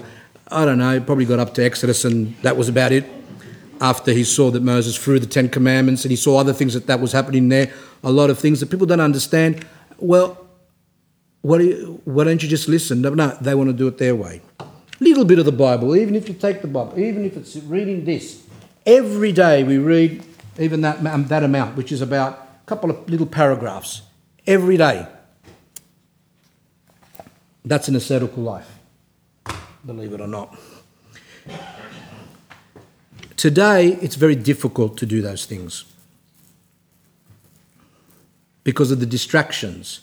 After you've been on the internet all night, or after you've watched some movies, usually two, three, four, five, and um, uh, it's very hard to bring the mind to. So, someone who forces themselves and wants to is actually struggling and is doing a spiritual life. I've, I've noted that people actually, at the beginning, they might go to confession and Holy Communion, and I've noticed lately that people less and less are doing those things. They, they don't go hardly to communion anymore because it's like it's too difficult for them to prepare. Supposedly because there's too much distraction. So if someone's able to commune often, as long as they live in a spiritual life, then that's also an ascetical. That's, that's also what's called asceticism. Now let's go to some other ones. Enduring a sickness with patience. That's asceticism. You see, ascetics, they put the pain on themselves by sleeping on the floor or staying out in the cold or allowing the sun to hit them. They put that on themselves. Well, what happens for us that live in the world, God gives us according to what's good for us. And one of it could be sickness, it's still suffering. And if you suffer with, with patience and faith in God, then, and, and especially if you know you're going to be dying, and you start going through all your thoughts of saying, why? Why is this? Why that? Why has God allowed this? And you have some doubts and blasphemies come along and all these things, and a person's struggling with that. A person's asking for prayers. Pray for me. I've got um, unbelief. I'm starting to become negative towards God. That's the same as what the ascetics went through. They started having blasphemous thoughts that God doesn't exist. We read all those things and we go, oh, well, for me to go through those trials, I have to go to the desert. You don't have to go to the desert. So that's another thing of uh, enduring a sickness with patience, and also if you know you, you know that your sickness is towards death. Enduring a death of a parent, a child, a sibling, friend, relative, etc. Just or, or even, yeah, so even a person who is experiencing the loss of someone that that woman overseas. And she was suffering. She was going through horrible temptations of unbelief, etc. So you've got to bring your thoughts back. You've got to rekindle, we have to rekindle our faith and say, God, help me, uh, free me from these blasphemous thoughts, or free me from unbelief, or free me from complaint. Help me to have faith, etc. Just like the saints that were being tormented uh, in the dungeons or in jail or something, or they're, on the, they're in the stocks or on the cross if they were being uh, tortured. And then at the time, what do you think that some people think, oh, they had light and they were doing miracles and they were full of grace and things like that. A lot of times when you read the lives of saints closely, you'll see that they suffered and they used to go through times of unbelief. Then the devil would appear to them as an angel and say to them that you're going to, or if he doesn't come as an angel, he'll come to them as a thought and say, you know, it's all for nothing. If God is love, why is he allowing you to suffer? Deny, do this, do that. We don't have to be put on a cross. We don't have to be uh, tortured. We don't have to be in a country in which we're being persecuted. We can have it right here in our everyday life. And that's one example. Enduring a mental illness, we went through that before, of oneself or a close one. A woman once, uh, she, she married very young, and her husband, I don't know, somehow, I was very young at the time, but I remember the story, and he lost it. He lost it. And um, they caught him outside. He was running up and down the street. He just lost his mind. They wanted to send him to Greece, get rid of him. And I remember, even I was young, that my father said, Don't do that. Don't do that. That's not good. And they didn't want him.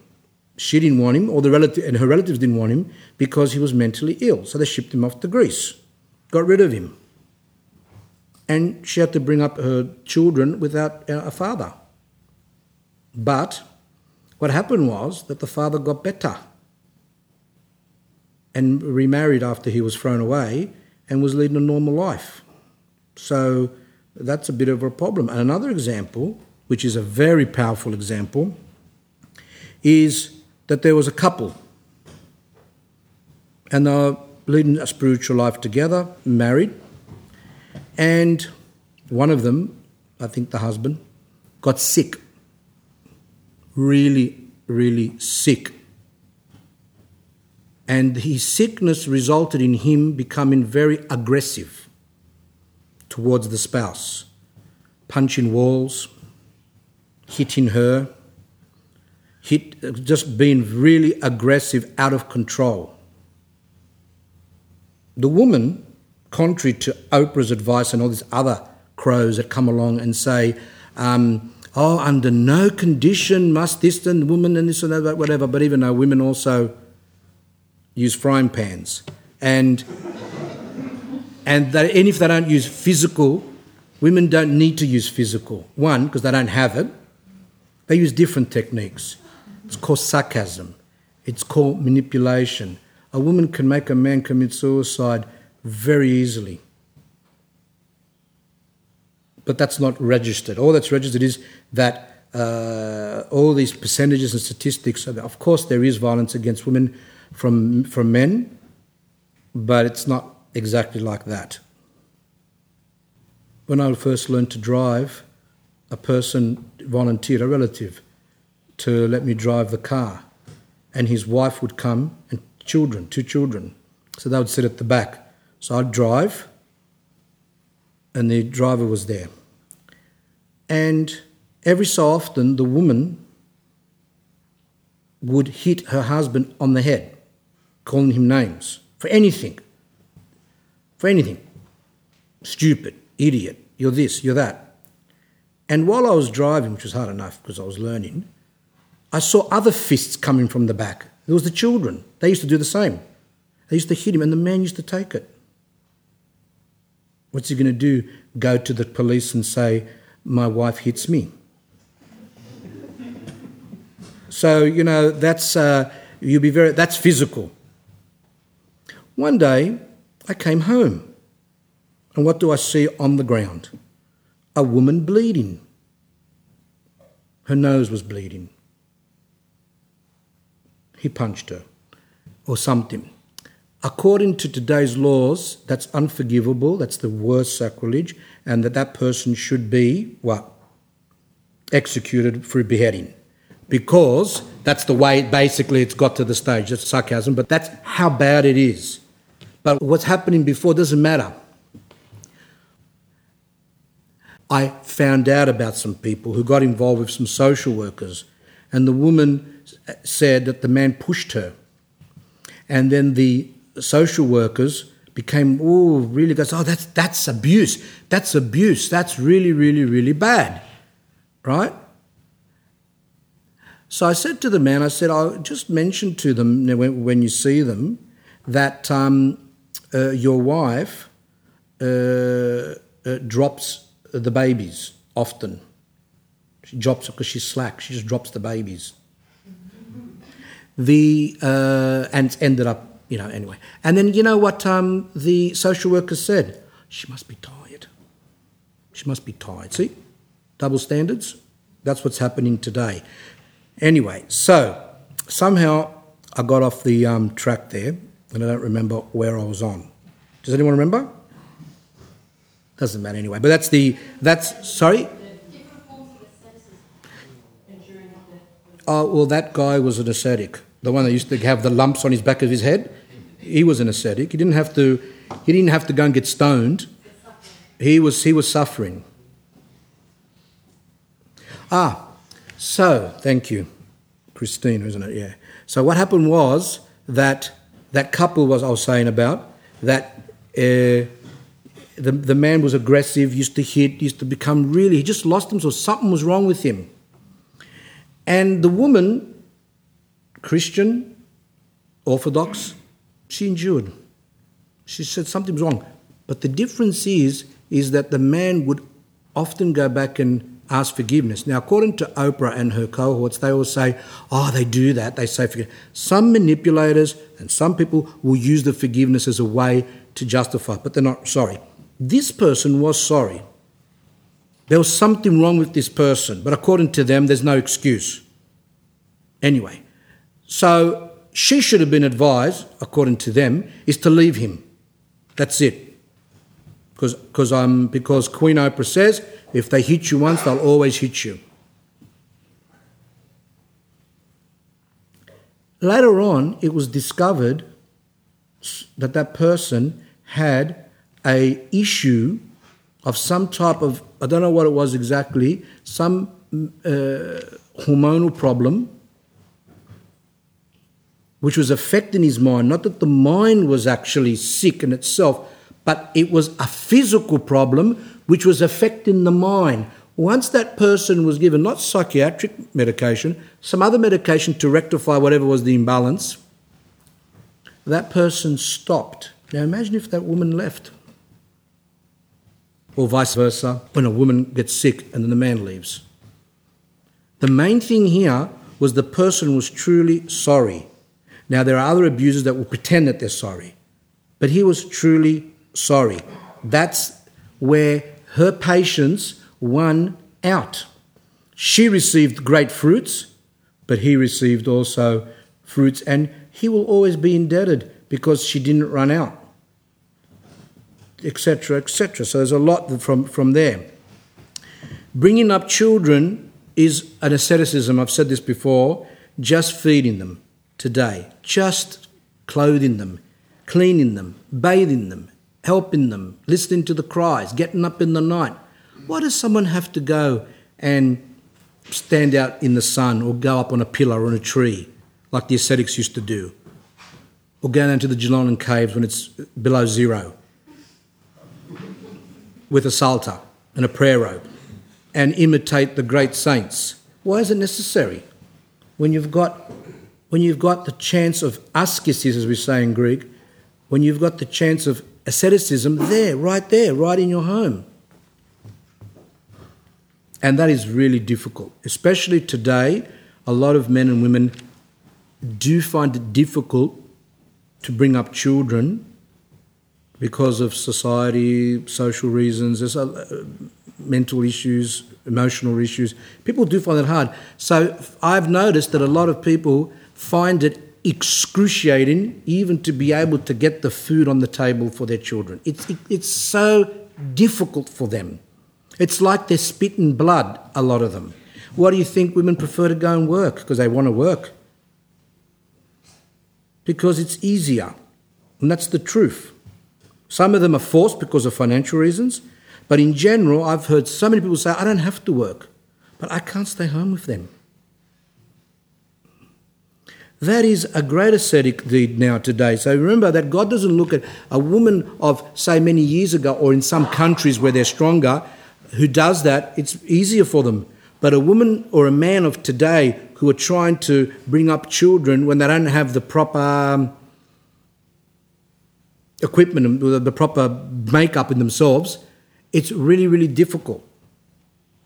And then when they actually are trying to bring up the children and they fail continually, then you try to teach them, as I've said in the past, to pray and ask God to help them, ask God to quiet down their children because they've already tried, they've failed, they can't do it, and this and that. This is all asceticism. We forget about all that. We think, no, no, it's not asceticism. Saint David of Thessalonica, he lived in a tree. Saint Simeon the Stylite stood on a column and he was up there day and night. Or there's others that used to strap themselves up on ropes and hold themselves up so they don't fall asleep. You don't have to tie yourself up. Have a couple of children, you'll never sleep. You don't need to tie yourself up with rope because you read it. As someone used to say, a couple of childbirths will, will, one woman used to say to someone, a couple of childbirths will humble you. The person was single, she was married, she had a few kids, and the other person was, you know, proudful and judging and things like that. And she would say, a couple of childbirths will, will, um, will humble you. And the same with the man as well.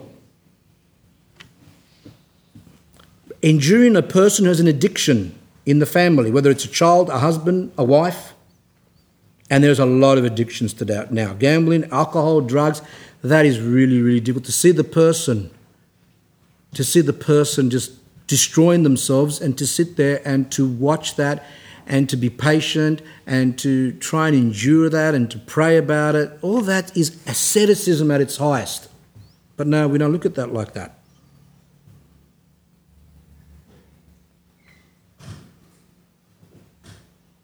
People that are addicted, uh, um, especially that alcohol and drugs because it affects their body, but even the gambling, they just lose their mind. They don't care. They don't care if the children are starving. I've dealt with people like that. They don't care. The children haven't got food. Doesn't bother them. And a woman has to like how, how she deals with it, or vice versa.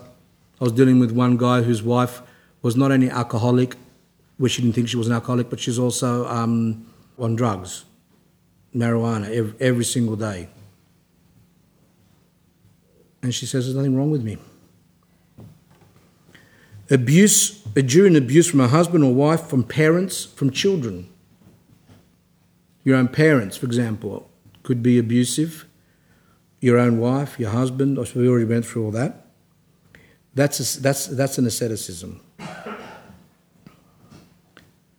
There are some who, who left, I read the other day in Elder Philotheos Zervakos, um, where he said in there a letter to someone, he's, and the man was trying to get his wife to have an abortion, and she was saying no, whatever. She, she went to him for advice, and he said to her, "Tell him that you that it's, it's a sin and that you're not going to do it. If he persists, then go to the bishop or priest, priest, bishop, and then if he doesn't listen, divorce him." So that's an extreme. But there are other issues where you can try to endure and use the church's principles in life, like praying, etc., to help you to get over that and help the other person. But also, it helps you. I've noticed that people who say a person's got a, a someone who's not a very good husband or wife. Let's just say a, a, a husband. He comes and he says, "I can't take her she doesn't do this, she doesn't that, she's really bad, she doesn't listen, she's abusive, she's whatever, whatever, whatever, whatever. And you can say to him, well, you know, this is given to you by God. This is your chance to use what you've learnt in the spiritual life, put it into practice. This will teach you patience. This will teach you forgiveness. This will teach you to pray. This will teach you so much. And the person's like, I can't take it. So the person leaves. He, in other words, he throws away his cross. And then he goes to a life free of those things. What happens then? God gives them, those people, a cross worse than what they had before. See, today's society is no suffering, no suffering, no suffering, and we miss out on the opportunities to practice spiritual lives, true spiritual life. Not we there and we go to church and, you know, we like um, those little birds that go down and up and down, you know what I mean? Those automatic things. Or, since we're on the bird topic, people stand so stiff that eh, it's like they're waiting for a pigeon to come and land on them because they're so, they don't, they're not moving. And they think that's the spiritual life. That's the spiritual life. A couple of prostrations, whatever. That's not the spiritual life. Spiritual life comes from everyday life from everyday problems, from the sufferings, from the cross that Christ gives us, then we begin to learn spiritual life. That's your question, Vladimir, where you said books on spiritual life is, in a way, it's good what you're saying, but I think a bit, but I'm only using this as an example to help people, off the mark. Spiritual life is everyday life. I've said this before Everyday life is spiritual life. Someone's sick in your family, that's spiritual life because you have to take care of that or pray for that person, help that person. When they're sick, they become sometimes out of it. They're nervous. They tell you off. A woman who's um, giving birth, and some of you haven't experienced it to know that when they're giving birth, they can be very aggressive. Very aggressive at the time, and they can swear, they can tell you off, they can be very hurtful and hit the, hit the husband, hit the nurses, uh, whatever. And, and you know, you're saying, well, I'm here, I'm helping you, I'm helping you during the birth. And that can become quite wounding. But you say, the person's sick, so that's spiritual life. Understanding that the person's suffering. Called empathy. Enduring slander, when someone says something false about you and it spreads everywhere, that's an asceticism enduring gossip. Um, that could be from your neighbourhood, from, from, it can be from your work, it can be from your school, it can be even from church, where people can be gossiping or even uh, making up slanders. And for you to endure that, like St. Nectarius endured all those slanders. And that is a great asceticism. Because once those slanders get out, it's very hard to rectify it. People always have that suspicion. I heard that, I heard that. The Holy Fathers say that slander is one of the worst sins because it's like you've thrown up a whole bunch of feathers and then they, they fly everywhere. You can't collect them, they're gone. That's the same as slander. Once you throw one out, it just goes everywhere and it's very hard to fix that problem up. And a person who has to endure that it's difficult. The person who slandered later on repents has to suffer as well, knowing that that slander has affected that person's life. Enduring financial crisis, that's difficult. Using prayer, etc., to help you, using hope in God, unemployment. For some people, it's an asceticism to get rid of their credit cards. What do I mean by that? It's so, it's so dear to them it's just part of it's like it's like a drug. And even though the credit cards has caused a lot of this problem and loans and all, but let's say the credit card, where people have become obsessed with just credit, credit, credit, don't think about anything. So actually, for someone to give up the credit card and say, I'm not going to have a credit card anymore, and get the scissors to actually cut it, it's like they're going through withdrawal symptoms. How difficult it is to get rid of it.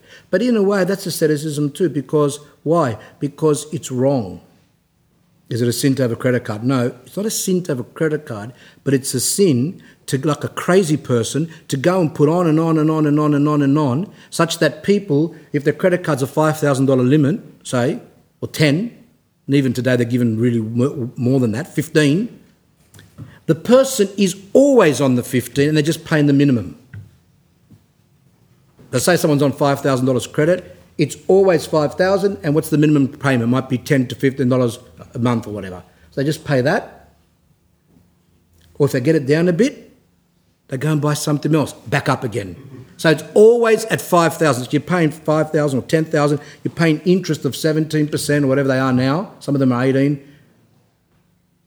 What for? And not only that, if you default on your credit card, they got the right to actually, um, from what I've seen lately, that they got the right to put you into um, on the bad list where you just basically banks won't give you loans and things like that. They can even go repossess your house, even though the credit card's got nothing to do with the house.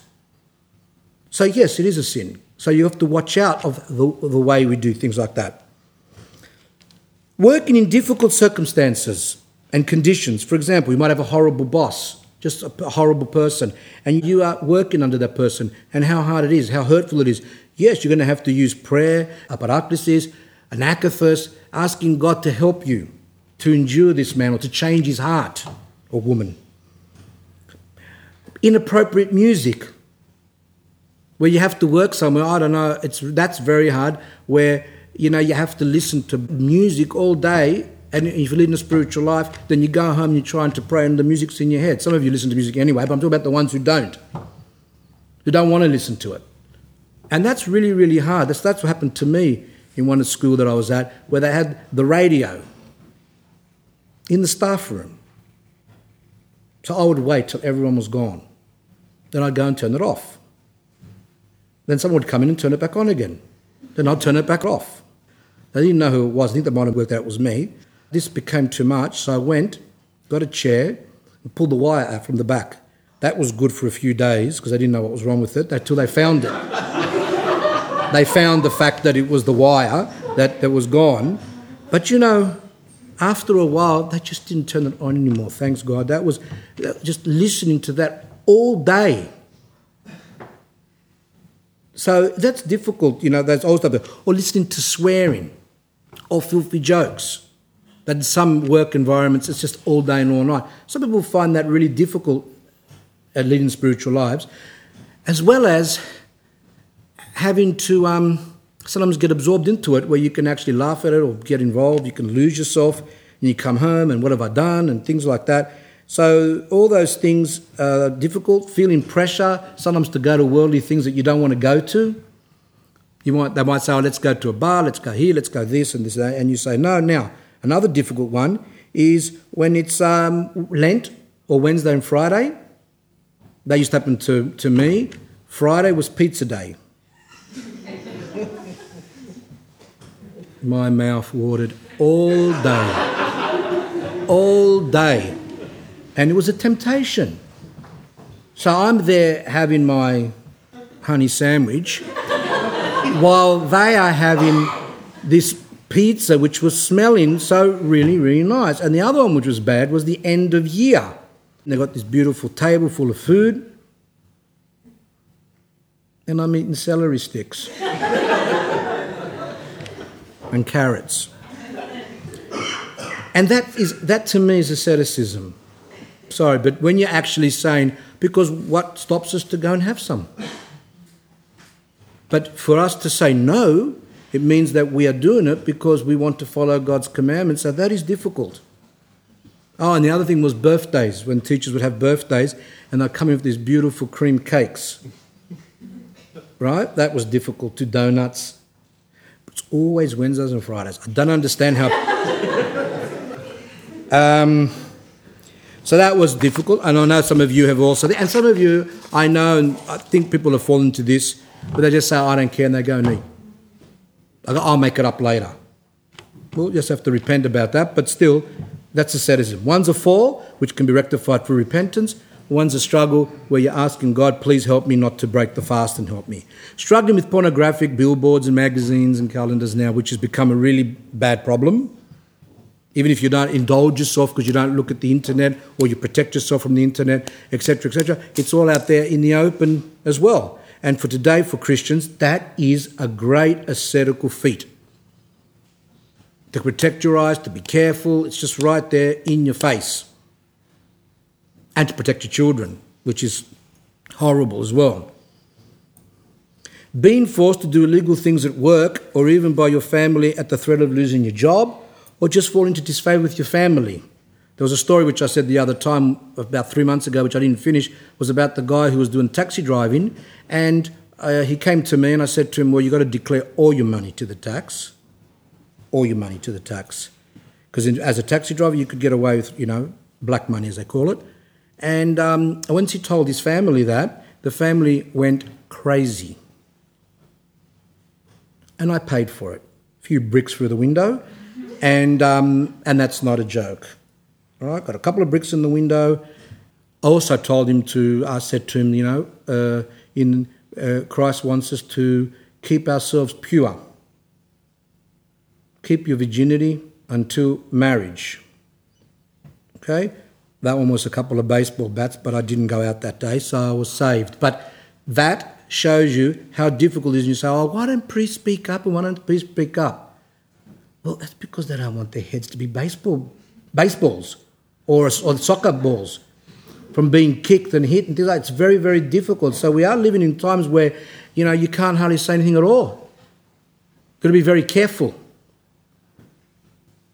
So even for one to keep themselves pure for marriage, even that's sometimes difficult.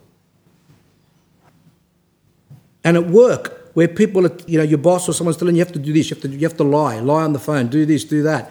What do you do then? What does God want us to do? And it could be that, you know, you either try and get around it or you might have to leave, go somewhere else. But I've got a family.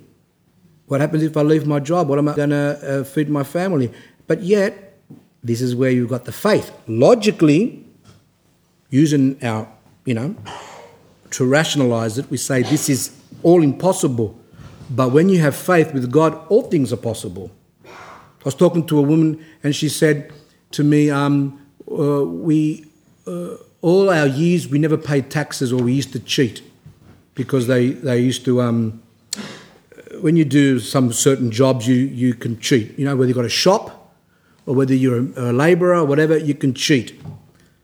And I told her that that's not right. And she says you know now that I think of it I think what you're saying is right because we have never progressed. Nothing is blessed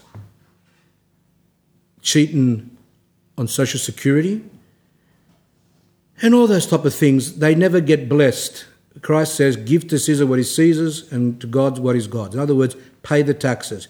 And also, there was an example in the lives of saints during the Turkish times. The Turks used to actually tax the Greeks really badly, unfairly, high taxes. And some Greeks used to hide it. They used to not give the Turks the full amount of the tax. And a saint appeared to them and said, That is a sin. Give them what they ask for and trust in God. See?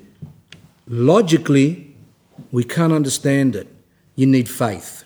We need God's grace to be able to say no at the chance of losing your job or no at whatever, etc., etc. There's all these circumstances that occur. Having to refrain from gatherings that are inappropriate at the cost of being disliked by family and relatives. Example, certain birthday parties.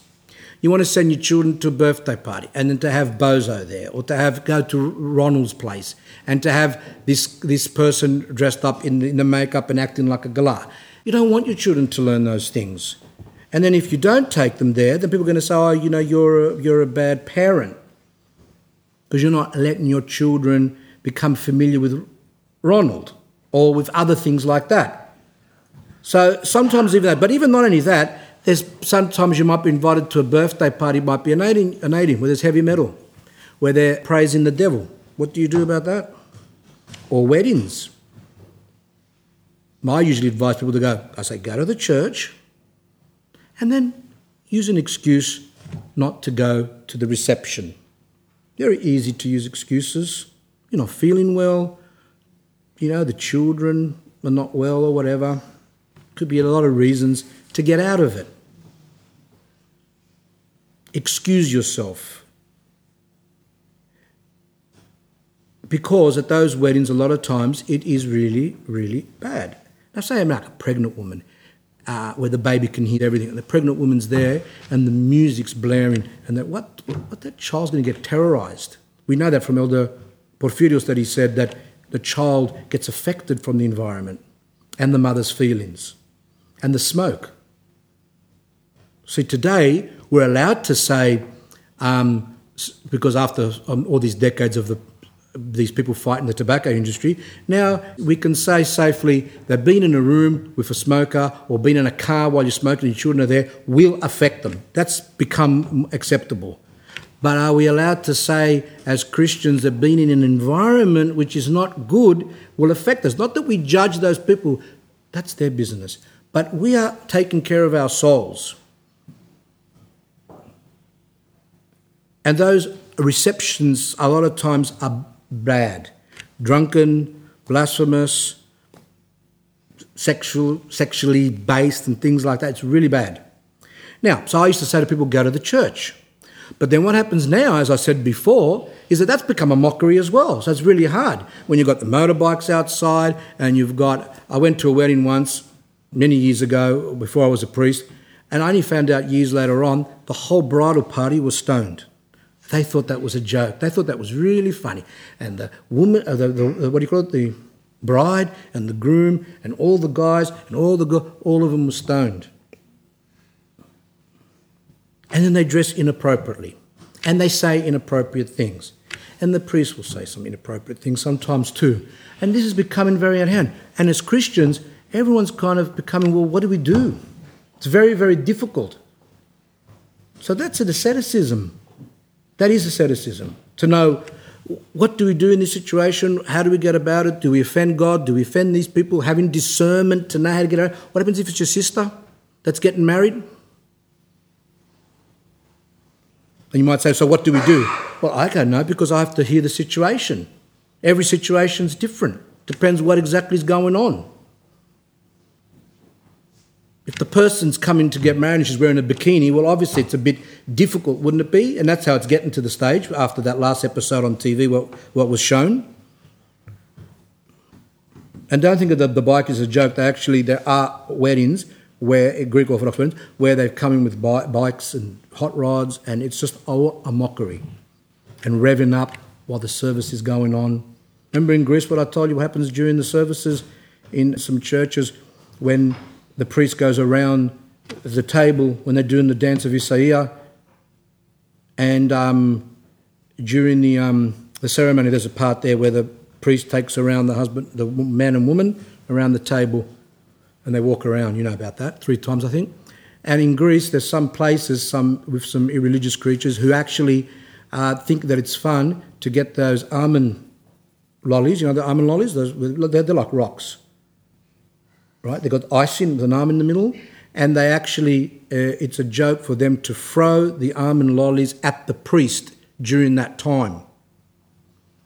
And the, I was at a wedding once in Corfu, and it's in Greece, an island, and the priest, he, is, he had to hold the gospel, the metal gospel, over his eyes so he doesn't get hit in the eye. And I said to him, I was a layperson but how do you do that? And goes, that's how they are. Go, but I couldn't do that. I, for me personally, I couldn't do that. But then again, I'm not a parish priest, am I? So I can't really judge them of what they got to go through. But I can just do what I want to do, and that's it. And as a monk, I've got the right to say, oh, I don't do weddings. We'll get around it. But it's really difficult in the world today in parishes. There's just so much pressure on the priest to conform to them. And if you do go against it, you lose your job. Now, I say, logically, that's bad, you lose your job.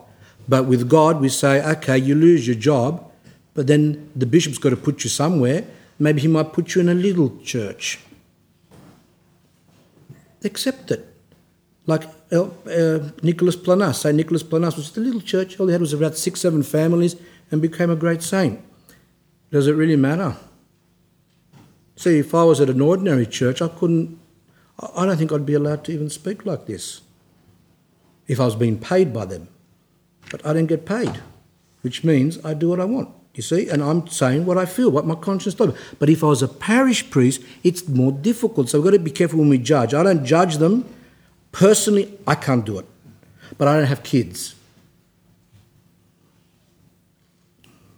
Just being a little bit understanding towards their situations.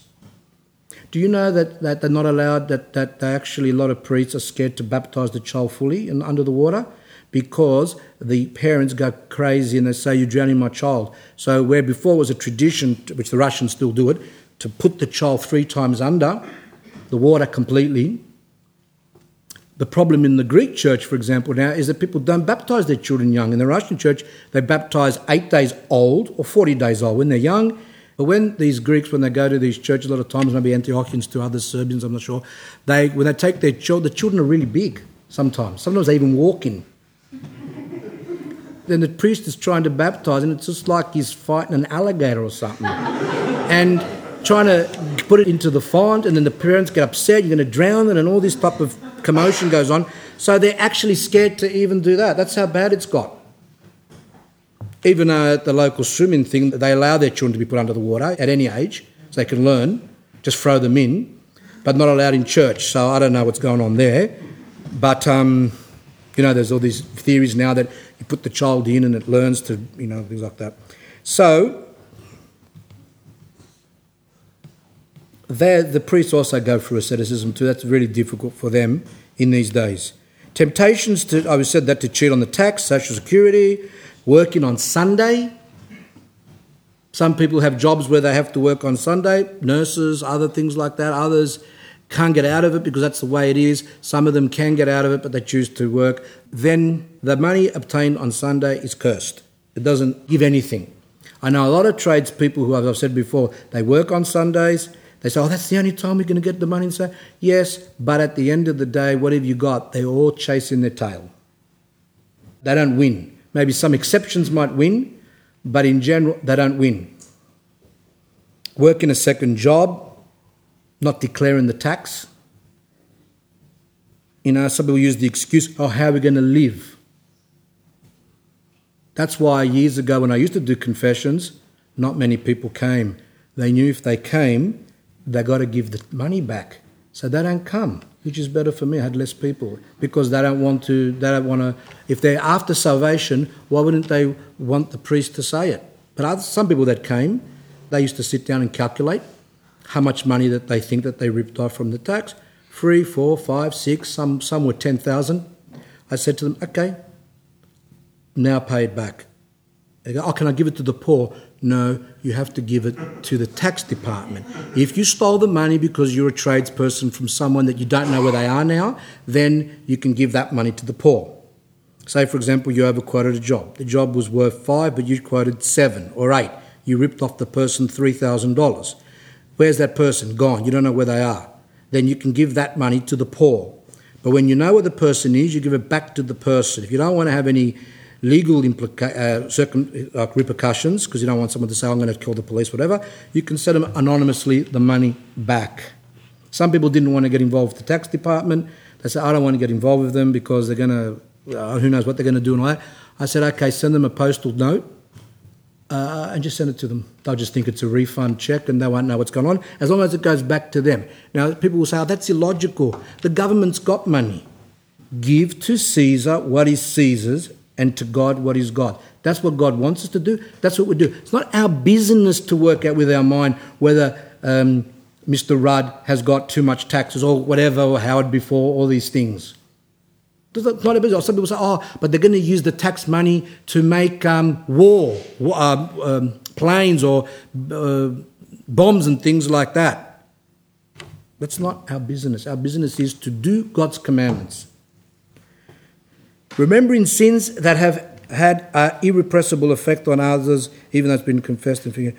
Yeah, like some people, I've said before, have done things to people, and later on when they repent, it makes them feel really guilty what they've done to those people. And uh, what happens if the person's died? Well, in November, we're, we're going to be doing a talk on helping the dead. That's the November talk. And in that talk, we will be explaining about when someone dies, what happens if you've done something bad to them, how do you make up for that? What happens if you are the cause of a, your child or someone being damaged? You were a driver of a car or you dropped the child or you did things like that. A lot of times, that when a person gets guilty, it, it's very, very painful. And dealing with that pain, even though they're forgiven if they've repented, still, as we read last month, there's still the effect of, oh, what have I done? And you can get into hopelessness and lose yourself. This is where you have to, with your ascetical life, to actually get over that with prayer and hope in God. Difficulty of not conforming with the world of fashion. Now, a lot of women have suffered from this, where they're living in a world where it's makeup, fashion, weight, everything. And you know, as Christians, we don't do that. So someone says, "Is it a sin to go with the fashion?"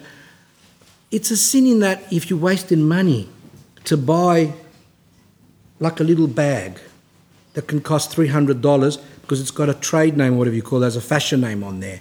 Now, that's a sin because that money can be used to give to the poor or for your family. Of course, it's a sin. Now, others will say, is makeup a sin? It is a sin to disfigure one's face when God has given us what we are.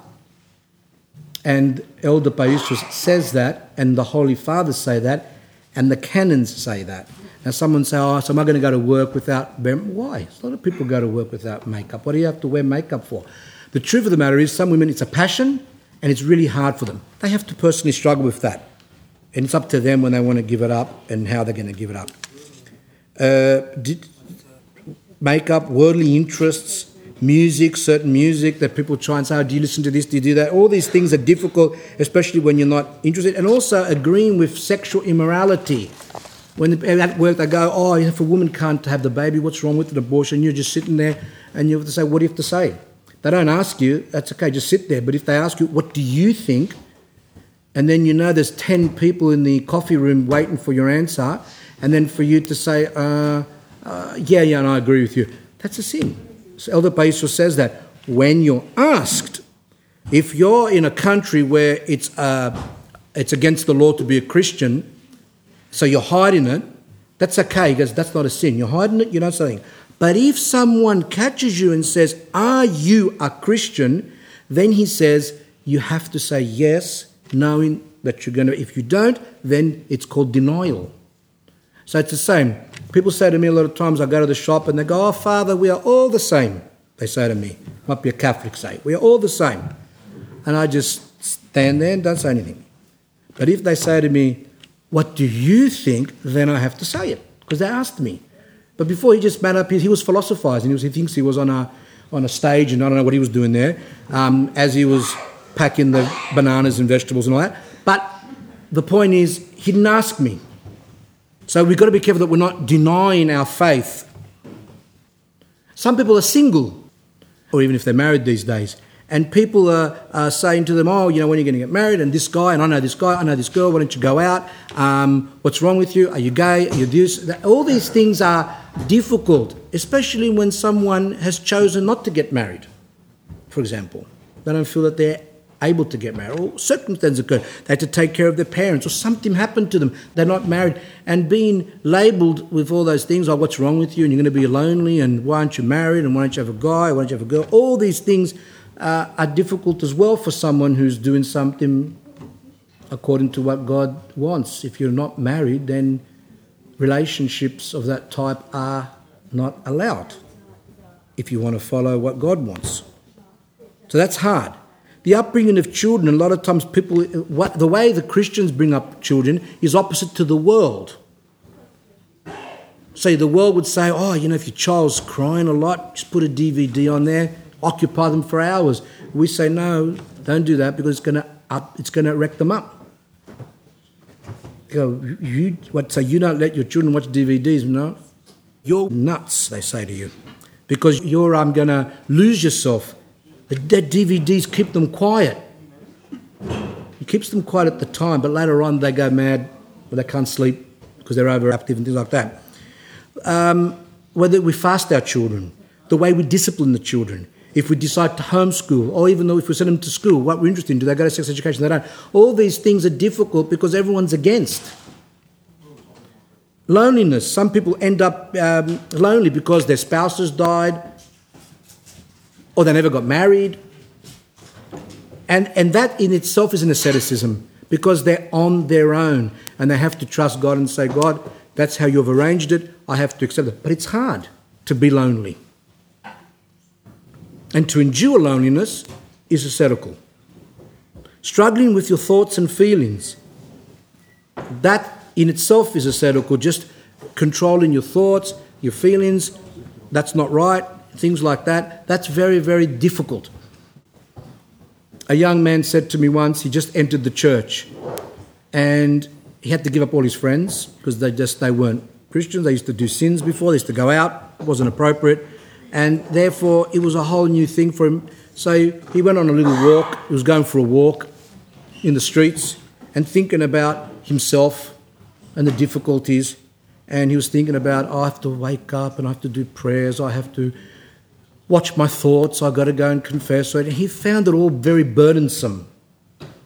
And he was walking along and it was a winter day and there was a door open it was a screen door and he could see through the house as he was walking and there was a person there sitting on their lounge their feet up had a beautiful heater on and watching tv and the person was overcome at that time and says look at them they don't have to worry about their thoughts they don't have to worry about prayers they don't have to worry about their passions they don't have to fight this and fight that it's all easy for them and he began to lose himself and he said to himself, Yes, but this is not really the real world. It just came to him. This is not really the real life.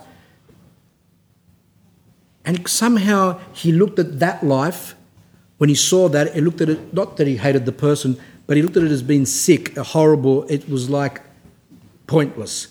And it changed him. But still, he went through that particular struggle. And um, that's it. So that was a whole list. I hope I didn't bore you. Um, that on the on just a, a, list that I that I put together. Some people help me a bit too, because sometimes you don't think of things of what can be ascetical, but we don't know it. Now, are there any questions before we end? Manuel, nothing. It's not like you. Yep.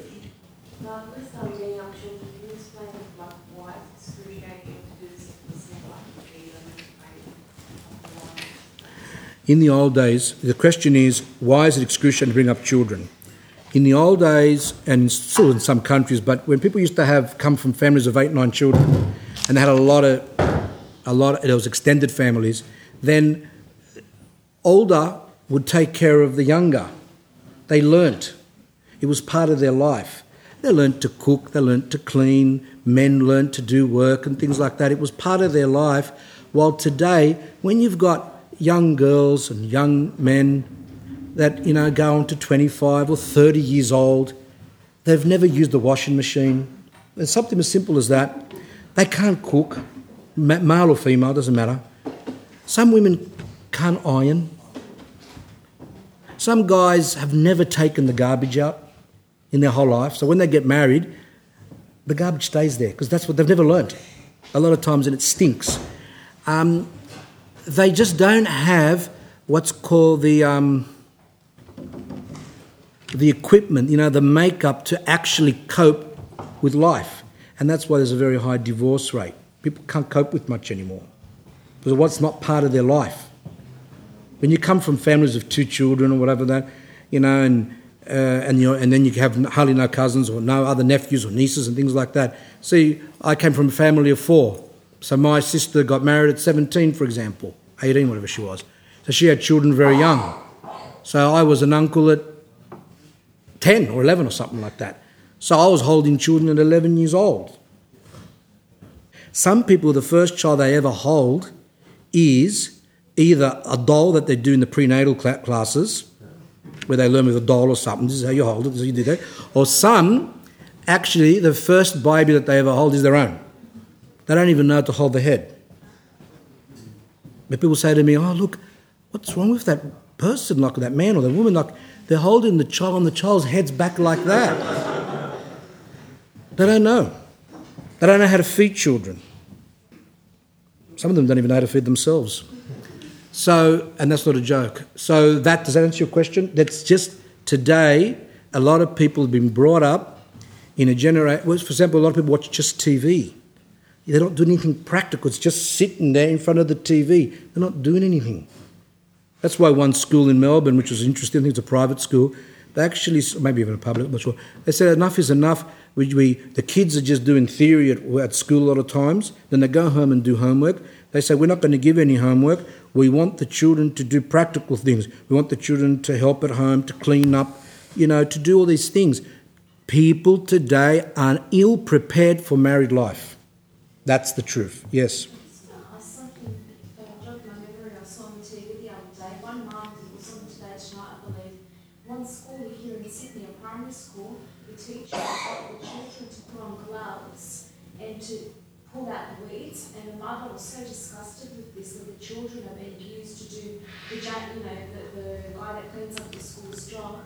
Um, I saw that. that, That, she put that on TV, and I kind of thought to myself, um, I don't know whether this is right. I thought, isn't that good? The, the kids are learning how to actually clean. there might have been some abuse in that case. Yeah.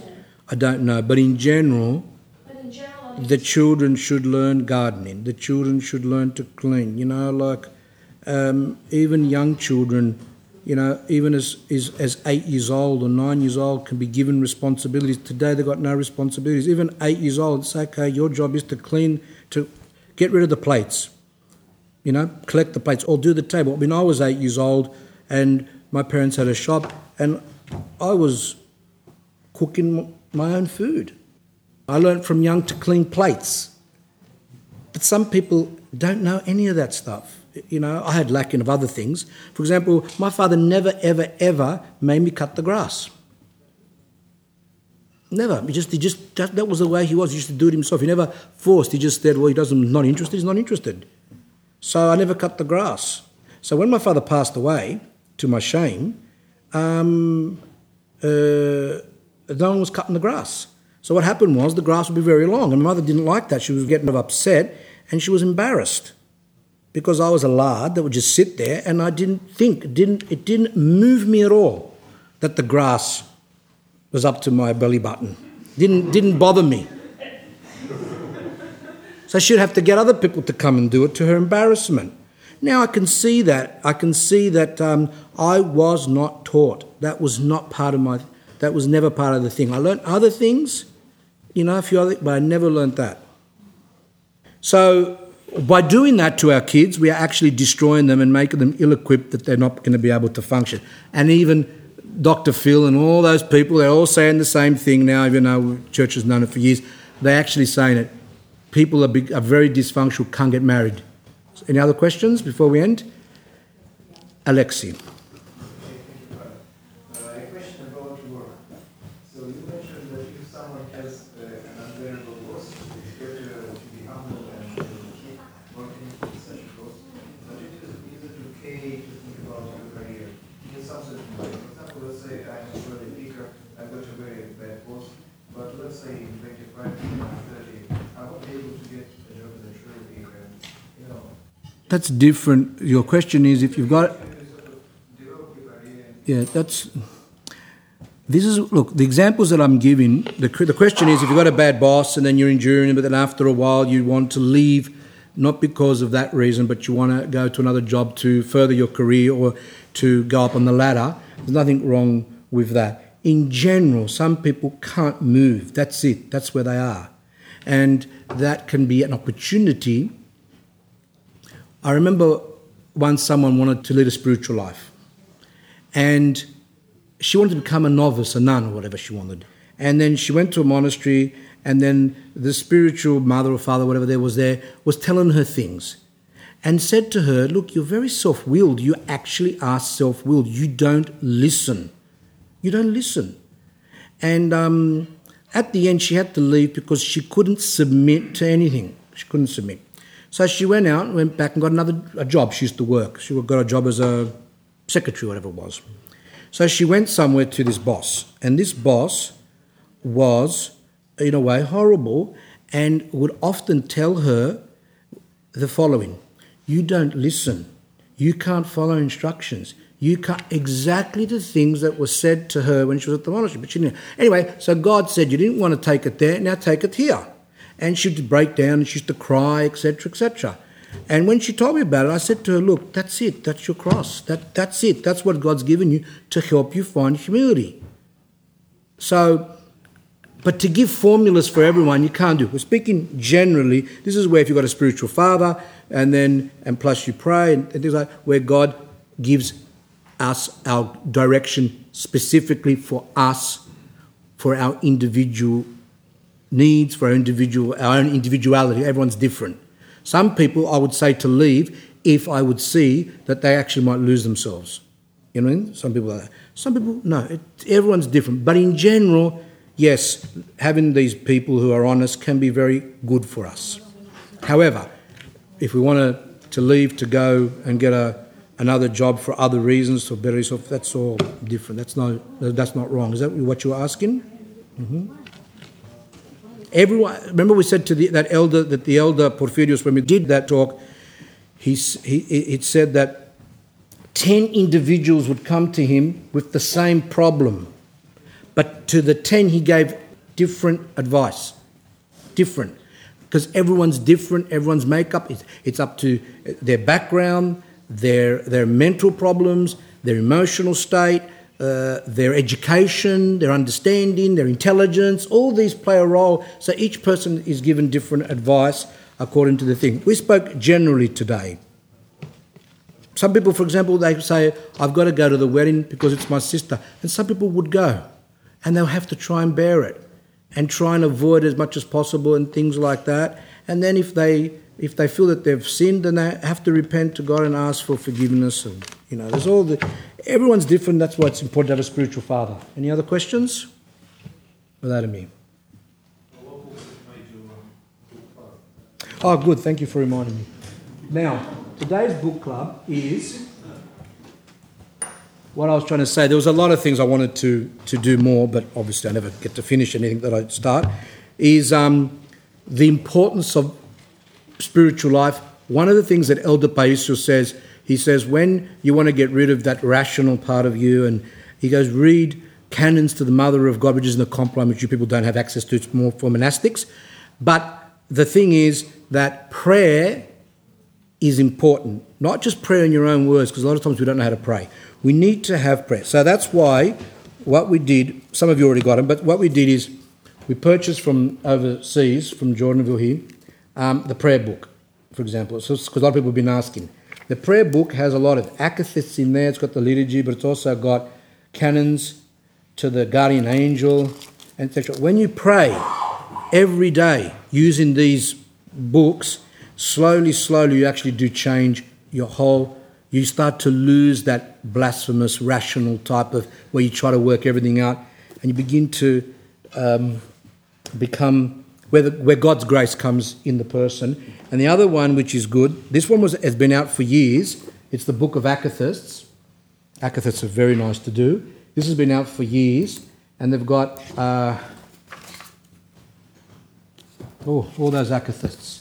They've got Akathists to St. John the Baptist, St. Herman of Alaska, St. George, St. Alexis, St. Panteleimon, St. Seraphim, etc., etc., Mother of God, different icons uh, Akathist um, before communion, which is beautiful, Akathist to the resurrection of Christ. Then they just produced, I don't know how long ago, but I've never seen it before until I purchased it. They've got a, a second book now, and there's a lot here to the Mother of God and to various saints. Uh, Grand Duchess Elizabeth, Saint Sophia and her three daughters, uh, Holy Apostle Luke, Mary of Egypt. So, for example, someone's having problems with the flesh, sexual passions, and etc. Mary of Egypt, and Holy Apostle um, Matthew, Optina Elders, Zlata, which is um, Greek, uh, Slavonic for um, gold, I think. We say um, it's uh, hmm? Chrissy, I think, yeah. Anyway, so that is uh, the second book. So my encouragement is, even though this book's going to be a little bit expensive, but uh, is always to have orthodox prayer books and use them.